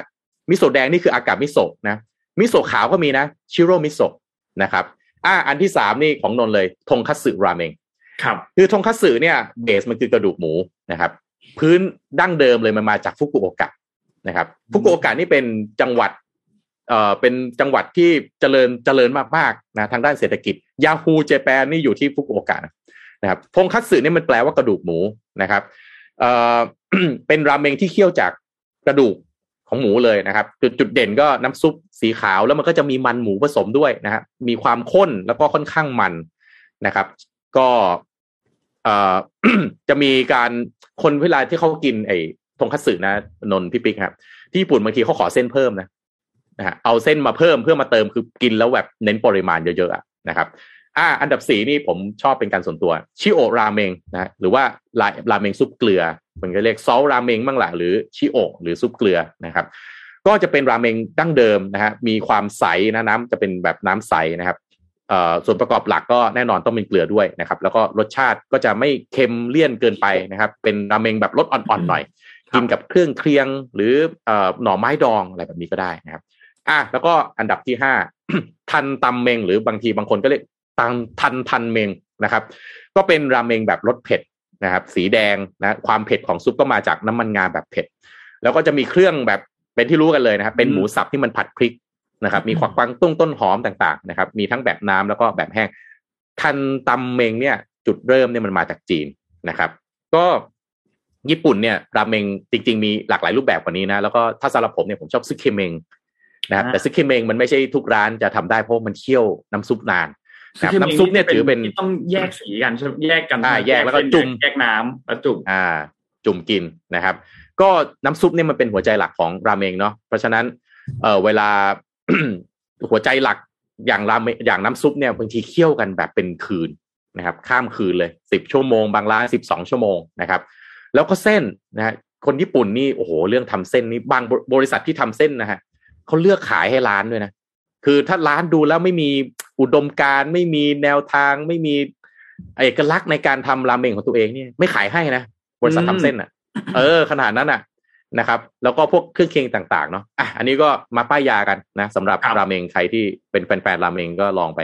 นี่นี่คืออันดับล่าสุดที่เขาจัดกันนะครับ ก็ไล่กันอีกทีก็อันดับหนึ่งโชยุราเมงอันดับสองมิโซะอันดับสามทงคัตสึอันดับสี่ชิโอราเมงแล้วก็อันดับห้าทันตัมเมงที่ญี่ปุ่นนะไม่ใช่ที่ไทยครับแม่อ่าสุดยอดเลยครับ อยากกินเลยไปอยากฮะกันสงสัยกลางวันนี้น่าจะได้อาหารกลางวันแล้วครับอ่าสักร้านหนึ่งนะครับกลางวันนี้ โอเคนนพามาดูข่าวสุดท้ายนิดเดียวครับ สั้นๆนะครับแล้วเพราะว่าเป็นการตัดสินคดีที่ศาลพิพากษาแล้วนะครับศาลอาญานะครับ คดีทุจริตและประพฤติมิชอบกลางนะครับ ก็ได้มีการนัดอ่านคำพิพากษาในคดีที่อายการสูงสุดเนี่ยมีความเห็นสั่งฟ้องทางด้านของอออดีตผู้กำกับโจ้นะครับ คุณทิติสันนะครับ ก็และพวกรวมเนี่ยเจ็ดคนนะครับศาลก็พิพากษานะครับให้อดีตผู้กำกับโจ้พร้อมพวกจำเลยคือจำเลยที่หนึ่งถึงห้าและเจ็ดกระทำความผิดตามฟ้องเป็นการกระทำกรรมเดียวผิดกฎหมายหลายบทให้ลงโทษทุกกระทงความผิดนะครับ โดยให้ลงโทษมาตรา 289 วงเล็บ5นะครับฆ่าผู้อื่นโดยเจตนาและกระทำด้วยการ ทรมานทารุณโหดร้าย ซึ่งเป็นบทหนักที่สุดตามมาตรา 90 นะครับ 90 นะครับ ลงโทษคือประหารชีวิตนะครับ ส่วนจำจำเลยที่ 6 นะครับ มีความผิดตามมาตรา 157 นะครับละเว้นหรือปฏิบัติหน้าที่โดยมิชอบ ร่วมกันข่มขืนใจ ให้กระทำการใดหรือไม่กระทำการใด ให้ลงโทษจำคุก 8 ปีนะครับ แต่อย่างไรก็ตามครับจำเลยที่1นถึงเเนี่ยให้การเป็นประโยชน์แก่การพิจารณานะครับ มีการให้เงินค่าปรงศพ 30,000 บาท เพื่อบรรเทาผลร้ายให้บิดามารดาผู้ตายคนละ3 0 0แสนบาท แล้วก็ช่วยปฐมพยาบาลและนำส่งไปโรงพยาบาลจนกู้ชีพกู้สัญญาณชีพกลับมาได้นะครับ จึงลงโทษให้จำเลยคนละหนึ่งในสามนะครับ ก็คงจำคุกตลอดชีวิตนะครับ ส่วนจำเลยที่หกเนี่ยจำคุกห้าปีสี่เดือนนะครับคดีนี้เนี่ยก็เป็นคดีที่ยาวนานครับย้อนกันไปตั้งแต่วันที่ 5 สิงหาคมในปี 2564 นะครับ ก็เป็นจุดเริ่มต้นนะครับที่ เราคิดว่าทุกท่านน่าจะจำได้แหละ ที่เป็นคดีเกี่ยวกับเรื่องของยาบ้านะครับ แล้วก็มีการจับกลุ่มต่างๆ มีการเอ่อเอาถุงมาคลุมหัวผู้ต้องหาชายนะครับ จนขาดอากาศหายใจแล้วก็เสียชีวิตในที่สุดนะครับ ก็มีการดำเนินคดีครับ อย่างที่เราเห็นกันตามหน้าข่าวสี่ข้อหานะครับเราไม่ลงรายละเอียดเนาะข้อหาค่อนข้างยาวนิดนึงนะครับ แต่ก็นั่นแหละครับ สุดท้ายแล้วทางด้านของศาลอาญาก็ตัดสินโทษจำคุกตลอดชีวิตนะครับ เป็นการลดโทษนะครับ จากจากเดิมที่ประหารชีวิตนะครับ แต่สุดท้ายแล้วจะเป็นอย่างไรมีการลดโทษ อย่างไรในอนาคตถัดๆมาเรื่อยๆเราก็ต้องติดตามกันต่อไปนะครับสำหรับประเด็นอันนี้นะครับ อืม ต้องรอดูกันไปครับตามนั้นเลยฮะอะวันนี้ครบพี่ปิ๊ถ้กวนมีอะไรเกี่ยวกับแฮร์รี่เคนนะฮะอ๋อเรื่องผลบอลพอดีพอดีสักเมื่อวันสักหน่อยฮะสักหน่อยฮะเมื่อวันอันไหนนะวันอังคารหรือวันจันทร์ใช่ไหม ครับหรือวันอะไรสักวันหนึ่งอะที่ทีมชาติตอนนี้มันมี European Nation League ก็คือเอาทีมชาติมาเล่นเป็นลีกกันนะครับซึ่งอ๋อังอกฤษทีที่มชาติอังกฤษที่อังกฤษเจอเยอรมันมั้ยใช่ คือทีมชาติอังกฤษอ๋อของนนท์เนี่ย ครับผมพอดีขเจองอนนทีมของนขอนงนนท์ด้วยนะฮะอยู่ในกรุ๊ปอัปเดตก็คืออยู่กลุ่มเดียวกับเยอรมันและอิตาลีแล้วก็มีอีกอันหนึงเป็นฮังการีใช่ไหมครับ อ่าครับ ทีนี้เนี่ยอ่าเมื่อวันเมื่อวันแมตช์ล่าสุดที่ผ่านมาเนี่ยแฮร์รี่เคนครับก็ยิงประตูที่ห้าสิบในนามทีมชาติ อังกฤษได้ก็ต้องถือว่าเยอะมากนะครับ ก็ไปดูตัวเลขสถิติกัน ผมเอามาให้ดูด้วยนะครับอ่าอีกรูปหนึ่งครับมันจะเป็นรูปสถิติให้ดูว่าแต่ละคนเนี่ย ตอนนี้เนี่ยเวนรูนี่ยังเป็นที่หนึ่งอยู่นะครับคือห้าสิบสามประตู แต่ว่าเวนรูนี่เขา retire ไปแล้วสุดท้ายแล้วห้าสิบสามประตูในร้อยยี่สิบเกม แต่แฮร์รี่เคนเนี่ยห้าสิบประตูในเจ็ดสิบเอ็ดเกม ซึ่งต้องบอกว่าเป็นเปอร์เซ็นต์ที่ก็สูงมากนะ สูงมากครับจริงๆเพราะที่เหลือเนี่ยตั้งแต่อันดับสามถึงสิบเนี่ยทุกคน retire หมดละเลิกเล่นหมดละอืมขนาดไมเคิลโอเว่นเนี่ยขวัญใจสาวๆ ที่ว่าแบบดังมากๆเลยยังแค่สี่สิบลูกคนโอเว่นตำนานสโต๊กเหรอครับตำนานตำนานสโต๊กเออนั่นแหละขนาดว่าดัง ๆ มากๆนะ ยังแค่สี่สิบลูกเองนะครับ แกรี่ลินิเกอร์ที่ยุคหนึ่งเคยเป็นแบบไม่มีใครลบสถิติเขาได้คือ เอ่อเกือบคือคาดหวังว่าจะลบสถิติของเซอร์บ๊อบบี้ชาร์ลตันได้ก็ทำไม่ได้คือสี่สิบแปดนะครับแฮร์รี่เคนกดไปแล้วห้าสิบแล้วยังเล่นได้อีกอย่างน้อยต้องมีสองปีแล้วนนท์นะแฮร์รี่เคนอะนะอุ้ยน่าจะอีกสักพัก ตอนนี้แฮร์รี่เคนน่าจะอายุยี่สิบเก้าอืมครับยี่แปดได้อีกสองสามปีเป็นอย่างน้อยถ้าไม่โชคร้ายบาดเจ็บ อ่า ต้องบอกคำนี้ก่อนคือกีฬาฟุตบอลมีอย่างเงี้ยอะมันจะมีมันจะมีเงื่อนไขเดียวคือไม่บาดเจ็บ แล้วก็ไม่ไปอืมเปรี้ยวไปไปเปรี้ยวใส่โค้ดจนโดนแบบปลดทีมชาติอะไรอย่างเงี้ยเพราะว่าอันนี้เขาเป็นกัปตันทีมนะเขาคงอ่าอ่าน่าจะต้องเรียบร้อยหน่อยเรียบร้อยหน่อยมันมีคนหนึ่งที่พอผมเห็นสถิตินี้อะคือแนทลอฟแนทลอฟต์เฮาส์นะครับ อันที่คนที่สามจากล่างอืมสามสิบประตูจากสามสิบสามเกม เรียกว่ายิงเหลูยียกบนั้นลงอะสนาม เหยียบลงสนามเมื่อไหร่นี่โกฝั่งตรงข้ามนี่มีแบบเฮ้ยจะโดนไหมวันนี้อะไรเงี้ยอืม โหดมากก็เป็นนักฟุตบอลในยุคหนึ่งเก้าห้าศูนย์ครับ ซึ่งเป็นยุคที่อะต้องบอกว่าถ้ายุคนั้นไม่มีกฎล้ำหน้าอ่าไม่มีกฎล้ำหน้าแล้วก็ใช่ไหมอ๋อคุณนวัดจะบอกว่าคุณคุณแนทนี่เขาห้อยอยู่ปากประตูเลยป่ะใช่ เมื่อก่อนมันยิงกันเยอะเพราะมันแบบพวกกฎหรืออะไรพวกเนี้ยมันไม่ค่อยมี อ่าอ่ามันก็เลยครับซัดกันแบบ เป็นช่วงที่กีฬาการแข่งขันแมตช์ยังน้อย แล้วก็เป็นครับช่วงที่หลังสงครามโลกเพราะฉะนั้นกีฬาแบดมันน้อยมาก ผมเชื่อว่าตอนนั้นถ้าเกิดแมตช์แบบเยอะๆแบบทุกวันนี้นะ เดี๋ยวมีอุ่นเครื่องเดี๋ยวมีนู่นนี่นั่นนะผมว่าคุณพี่แนทเนี่ย น่าจะเป็นร้อยครับผมเพราะดูจากสถิติการยิงแล้ว โอ้โหจริงๆอ้าวแต่เอาใจช่วยแฮร์รี่เคนของนนท์ต่อไปครับ ว่าจะทำลายสถิติของเวนรูนี่ได้ไหมอ่าเราติดตามกันต่อไปครับ อ่าครับ ยาวๆครับ เดี๋ยวอีเวนต์ปีนี้เนี่ยเราก็ได้ดูทีมชาติกันอีกด้วย ช่วง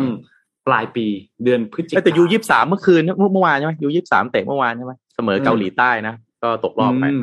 ทีมชาติไทยทีมชาติไทยครับเอ้ยไม่ใช่เสมอเอ่อแพ้เกาหลีใต้หนึ่งศูนย์ฮะอ่าอืมตกรอบไปฮะ ก็เป็นเกาหลีใต้กับเวียดนามเพราะเขารอบไป อันนี้เราไม่ว่าการกีฬาขอให้เล่นเต็มที่เรื่องแพ้ชนะเราเข้าใจเนอะผมคิดว่ามันเป็นเรื่องที่เราเรียนรู้อะไรได้หลายอย่างมากจากกีฬา แต่อืมประเด็นสำคัญคือขอให้เล่นเต็มที่แล้วก็ เต็มที่ทุกฝ่ายนะ ทุกฝ่ายที่เกี่ยวข้องนักกีฬาก็เต็มที่ทีมที่คอยอ่าไม่ใช่ทีมคำว่าทีมเนี่ยคือทีมจัดการนักกีฬา